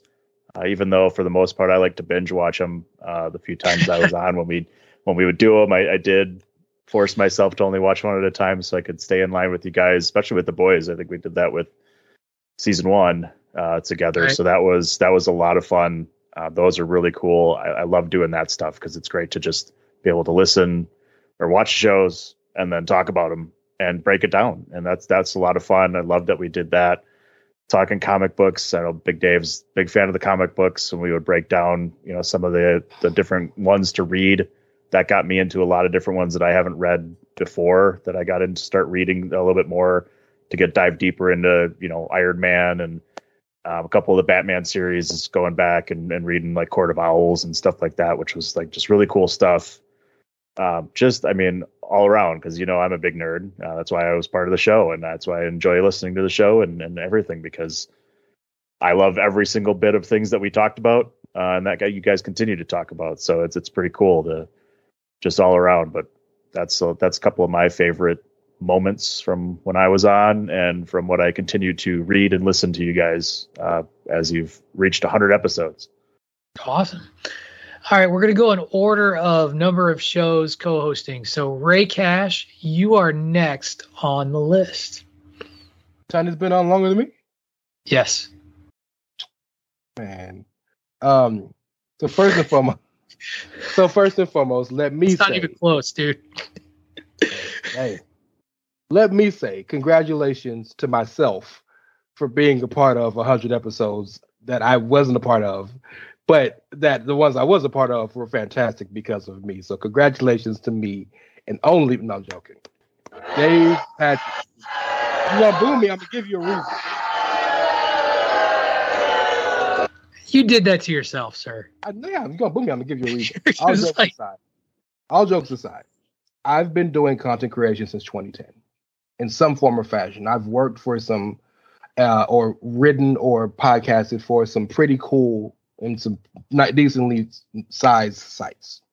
I've never in my life seen a show like this. And Patrick and Dave, what you guys have created in DP, you were originally a part of it too. Um, but what you guys have built and what you guys have grown and and and and made into something that is big enough to reach 100 episodes is mind-boggling you know the consistency of what you guys have done the number of projects you guys have taken on. Uh some that's something i've enjoyed uh, are the projects we've had like the the um the villain project and things like that. That's really been cool for me. Um really make me kind of keep my nerd brain going. Uh but to to have a wrestling site and to say, nah, screw, we're gonna do something on wrestling. And that the gumption and the balls to have that and to stick with it, despite whatever I'm sure you guys had to deal with, because I've my God, I've had so many shows and and columns and things in my own right. I know what it is. It's amazing to me. And the fact that you guys aren't sick of each other yet, you still love doing this, you still love showing up to work every Wednesday at I'm not Wednesday. I'm sorry. Every Sunday at one o'clock on the dot. No questions asked. It's amazing to me, and I want to make sure that people understand that y'all get the full product on Monday when we put the show out. But the work that comes into it, the work that it takes to bring up the to to create a rundown, the work that it takes to edit these damn shows, the work that it takes to care enough about this product so much that you go and out of your way to watch all this shit we watch and yeah, we we love it, but like a lot of it, sometimes I know this shit I've watched, I would never have watched if it wasn't for the show. Mandalorian being a major one, would have never watched it if it wasn't for this show. And now this one of the favorite shows I've ever watched in my life. So I want to thank you guys for taking a chance on me because you did not have to bring me on, and I'm truly thankful for that. I want to thank you guys for giving me a place that this part of my fandom and my mind could have something to kind of expand it and and and and kind of bring that part of my mind out. I want to thank y'all for that. And I want to thank y'all for just being you guys 100% on the show, outside of the show, 100 episodes in in TV. If you reach 100 episodes, that means you can go into syndication and live forever. And I feel like this now that we reached 100 episodes, bandwagon nerds will live forever. I know that's cliche, but I feel that way whether I was on the show or not. I li- this is the one show a week, and I'm a part of a thousand of them that I look forward to, and that's because of you guys. That's because of the show and, and the and the culture that this show has bred. So truly, from the bottom of my heart, from Rants, thank you, thank you. Have you faced her? No. No, don't, no, don't, don't get comfy. Go grab your pillow. Go And grab he's your out. pillow. I was sad, man. I guess I, I really half-assed my fucking congratulations. Jesus, man. Uh, yeah. He's he's grabbing his pillow. Tony, it's your turn. Some reflections on your time as a part of the bandwagon. The lists. I love the lists. I I love the interaction we have on the list, regardless of the topic, regardless of the the genre. I just truly enjoy that. I, I think the back and forth we have there and the gumption we have to get in there and defend our picks is just an awesome thing on this show. I, I just love what I mean, and you know what? You and Dave are the ones that uh, that are the bearers of this show together, and you guys do a great job. And I, I can, you know, I, you guys are so consistent and trustworthy, and and and and not just with the process, but with the delivery of content. Like you guys are on top of everything, and it's amazing and it's awesome. And I truly told you the the uh, the reason I want to be on the show every week is because I want to listen to it. But the time I have is now, so I want to be here live, and I love it. And I don't rearrange my life for a lot of things. Uh, golf is one of them. Well, I rearrange golf to make sure that I'm on this show almost every single week. And um, I want to congratulate you guys for creating something that's fucking awesome. Because anytime I bring up Chairshot Radio Network to people, it's one of the first shows I talk to them about and say, give this a listen because there's something there that you're going to like and, and the personalities are awesome. So I wish you more success in the future. This is just the beginning and you guys are just catching your groove and, and it's amazing to be here and be a part of. And uh, if you're listening, tell someone about this show because they're going to like it. Thank you. Dave, uh, you've done more shows than anybody actually out of all you have done the most. What you missed two? Two? Maybe. Maybe two. I, I just want to know like hundred episodes, race Talk and syndication. Are we getting paid now, Pat? Is, is that what I heard? Is that is that I, I heard the checks in the mail. All right, sweet. I've gotten man. lost in the mail. uh, you know, this show has been so great, and I got to shout out to all you guys. Shout out to DP for being around for the early days of the show, and and uh, I still remember that video game project that was rekindled my love of video games a lot because we talked about such classics that it just made me want to get back into that. I, I, I mean, shout out to Tunney, of course, for just being there and being, you, you know, kind of a, a, a somebody I could go back and fall back on and some of the more technical editorial stuff as well as just the content that we've done. Tunney's been a rock for this whole thing. And of course, Ray, all bullshitting aside, man, you, you've filled a big gap when, when, when DP had to go on and do other things and, and you didn't have to do that. And just your love, your nerddom, your knowledge has been a massive addition to the show, especially the back half from 50 to 100. Definitely from 50 to 100 has been immeasurable. Your, your contribution to the show. And of course, got to give a shout out to the main man, Patrick. I mean, we we we mess around with each other on the show a lot, and we act, you know, like we're antagonists. But I really look at us more of like different sides of the same coin. You know, we're talking about the same thing, but just a little different perspective here and there. And it's been a great ride, a great journey. Um, I, I'm a lot like like what Ray said, the shows, the the show reviews, because I wasn't watching that much TV or streaming until we started reviewing these shows. And you guys opened up my eyes to like this tremendous world of, of entertainment that's out there. And I mean, I was very, you know, very critical of what was out there, you know, before I really started taking a look at it. I thought, like you guys were saying earlier, oh, it's all derivative. It's just a bunch of rehashes. There's no creativity. There's no originality. And you start watching these streaming shows, and maybe that still counts for Hollywood, with the exception of the MCU and that sort of thing. But you watch these shows, um, there's nothing derivative really about the boys or about Umbrella Academy or about Locke and Key, other than the only derivative part is they grabbed them from graphic novels and just adapted those. But you guys have really made me tune into this great world of, of content that's actually out there that I had no idea.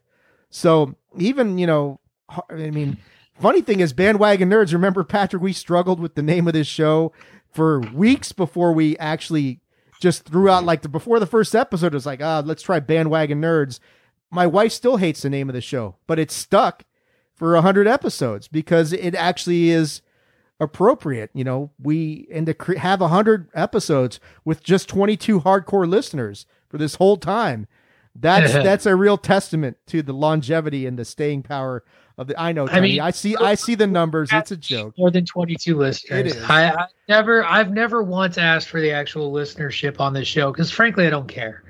Um, in the sense that I don't I, like if we're speaking to any audience and that that brings people you know a couple hours to three hours to sometimes four hours of entertainment uh, then we've done our job and you know i think that for me when when I look back at these hundred episodes, if you'd have told me back when I did a one-off interview with Dave and Rick uh, about the Marvel Cinematic Universe, that that would one turn into a show, that it would two turn into a show that I would host, and that would endure, and you know, and use the word I, I use the word endure. That you know we're coming up on two years worth of shows that we're that we have evolved that we've that we've found some different niches that's and that I'd be able to talk about something that I'm passionate about with other people who are just as passionate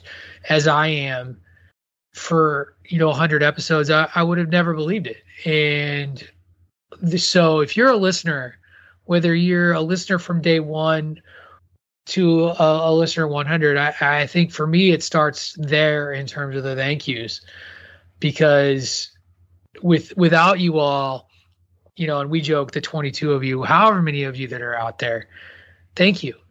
Um, because it, it just it, it, validates so much uh, of what we do and, and we can't we wouldn't be able to keep doing this content without all of you. For me I've loved the list shows. I love, you know, being able to share things that I'm excited about, even things I'm not so excited about, to be able to talk about these things on a, on a weekly basis with everyone. I've loved some of the interviews and opportunities that we've had to do. I still think back to a couple of the interviews we did in the early stages of the show, like Morgan from Sony, uh, Jim Ryan, who uh, talked to us about music, uh, to just going through and doing these projects and these lists and these drafts. By the way, I've already got it in my head. Episode 125, book it if you're available. Villain Cabal draft coming your way on the bandwagon. So think about your villains that you want to draft, and we'll see who all will jump on board. However, um, I got to thank so many people here. Uh, I think you know we'll start with everybody that's in on this Zoom call. Uh, every one of you brings something special, whether you're you know guest hosting or have been a regular. You know, give Ray. I give you such a hard time, Ray. I love what you bring to the show. I love that you're. I, I love your passion. I love your passion outside of this show. I love watching this group in the bandwagon nerds chat try to outscoop each other on news items to then talk about on the show and Ray, being the night owl that he is, posting shit at like three in the morning because he he's up and has it. Tunney, your your television acumen and just the shows that you'll recommend, I, I can't keep up with with what you keep up with. You know, I'm glad I got you to watch Ted Lasso. Like I really am because you watch so much that I'm like, man, I really think you'd like this show. And then you know, you finally got it. I was like, that's a win uh, and, and, that we've been able to do that. DP, I was I, I loved when you were on the show. I was sad to see you go, and I understood why. Uh, you know, you, you, had to move on, and I talked about it a little bit before. You brought something so different uh, from what everybody else did because you know video games are are every bar, every bit a part of this culture, and that's you know something that you were very big on. You know, the gaming, you you knew what was going on in the gaming industry way more than any of anyone any other one of us does, and, and I think you know I as I as I sit here and think about you know the next few shows, I I want you back to do games, to do gaming episodes at some point even if it's just like what's going on and what's happening or, or where we go next because there's there's a lot happening. And as the technology changes and improves and, and, you know, and I still don't have an Oculus, but I've heard it's pretty cool. Uh, the index. Just get the Valve index. Get the Valve index. Uh, Much and so costly.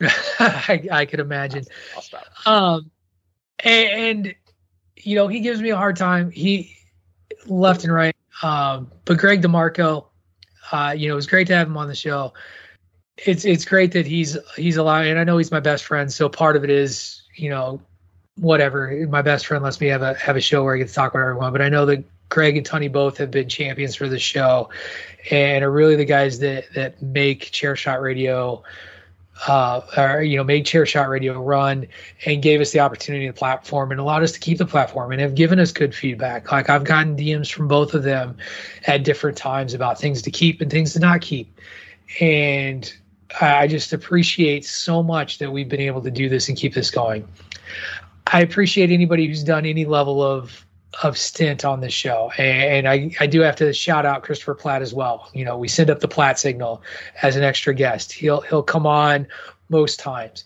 And I even had him as a part of this call if he was available to jump on. If he wanted to jump on, we would have let him on. I would have let him on and I would have let him talk because he's been just as much a part of the show as anybody else. And so, Platt, I don't know if you're even going to hear this show, if you're even going to listen to this show, but if you do, thank you for being willing to jump in and be that extra guy when we needed that extra guy. So, yeah, let let's raise our glasses one last time to 100 episodes. Here's to 100 more and hopefully beyond. Uh, to bandwagon nerds, thank you everyone for listening. That's going to do it this week. I'm going to take a drink,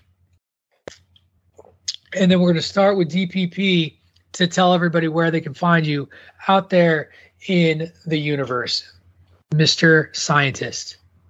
Well, you can find me all over the worldwide social media interwebs at it's me DPP, and make sure you're following the DWI podcast, the podcast DWI, and facebook.com slash DWI podcast. And just a shout out to what you mentioned that there's a lot of gaming stuff going on right now. Um, there is a lot of games. So if you are a gamer, Metroid Dread, I just picked up and been playing it all weekend, is phenomenal for the Switch. Make sure you get that one. Just picked up Far Cry 6 as well so far so good as well in that one.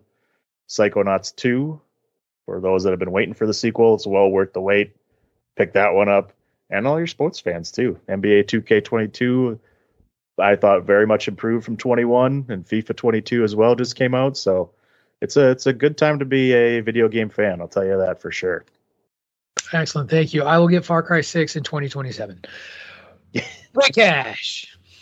I'm not. It's not about me. To, it's not about me today or this week. So I'm not going to give my Twitter. I'm going to say follow us at Bandwagon Nerds. Excellent. Very good. PC Tunney. It's all about me all the time, and you can follow me at PC Tunney. So Ray, you fucking missed the boat. But this is a phenomenal. this is a phenomenal show, uh, and and I just I personally can't miss it, and and I don't even listen to half the shit on my own radio network. So uh, generally, though, you can find me watching a soul sucking Packer game. Excellent. And David Ungar. Soul sucking. You should try having the uh, Washington football team's defense this year. It's ridiculous.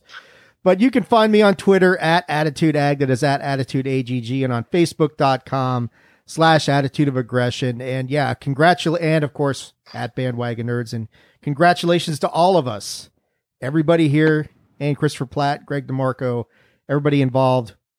100 episodes, man.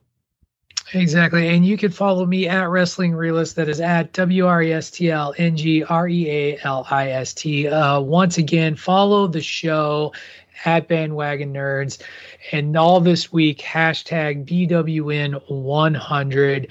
Very, very proud of what we've been able to put out there for all of you. Thank you for listening to these first 100 shows.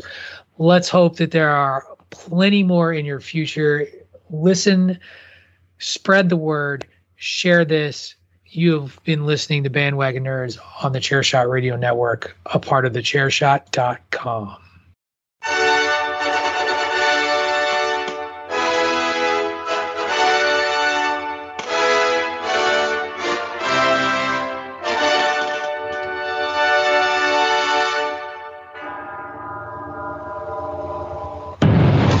Chairshot.com. Always use your head.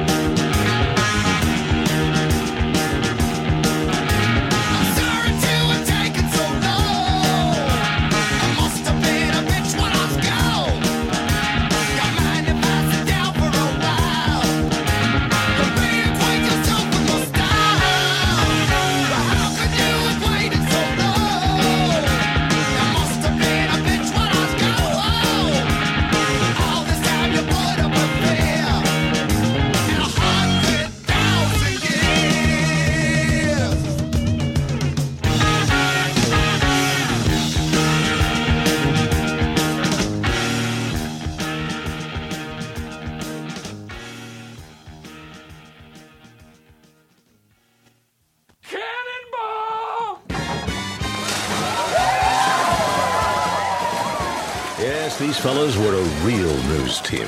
Burgundy, of course, was the foundation, the rock. But each member brought their own special something to the equation. People call me the Bry Man. I'm the stylish one of the group. I know what you're asking yourself, and the answer is yes. I have a nickname for my penis. It's called the Octagon. But I also nickname my testes. My left one is James Westfall, and my right one is Dr. Kenneth Noisewater. You ladies play your cards right, you just might get to meet the whole gang. Back booth there at Charlie Lasers every Friday night. Champ here. I'm all about having fun. You know, get a couple of cocktails in me, start a fire in someone's kitchen, maybe go to SeaWorld, take my pants off. Anyway, I become kind of famous for my signature catchphrase, whammy, as in Gene Tenace at the plate, and whammy!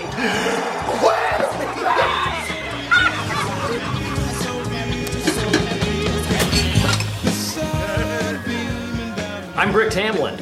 People seem to like me because I am polite and I'm rarely late. I like to eat ice cream and I really enjoy a nice pair of slacks.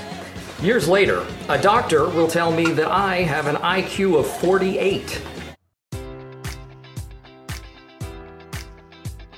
Enjoy all your favorite sports like never before at BetMGM. Sign up using code Buckeye and receive up to $1,500 back in bonus bets if you don't win your first bet. When you register with BetMGM, you'll get instant access to a variety of parlay selection features, live betting options, and the best daily promotions in the business. And with BetMGM at your fingertips, every play and every game matters more than ever. Place your money line prop, or parlay bets with the king of sportsbooks today. Sign up using code Buckeye and receive up to $1,500 back in bonus bets if you don't win your first bet. BetMGM and GameSense remind you to play responsibly. 21 plus and present in Ohio, subject to eligibility requirements. Rewards are non withdrawable bonus bets that expire in seven days. Gambling problem? Call 1 800 Gambler in partnership with MGM Northfield Park.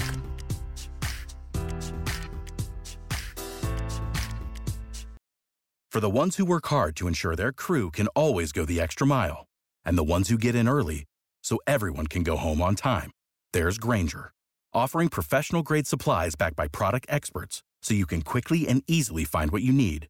Plus, you can count on access to a committed team ready to go the extra mile for you. Call, clickgrainger.com, or just stop by. Grainger, for the ones who get it done.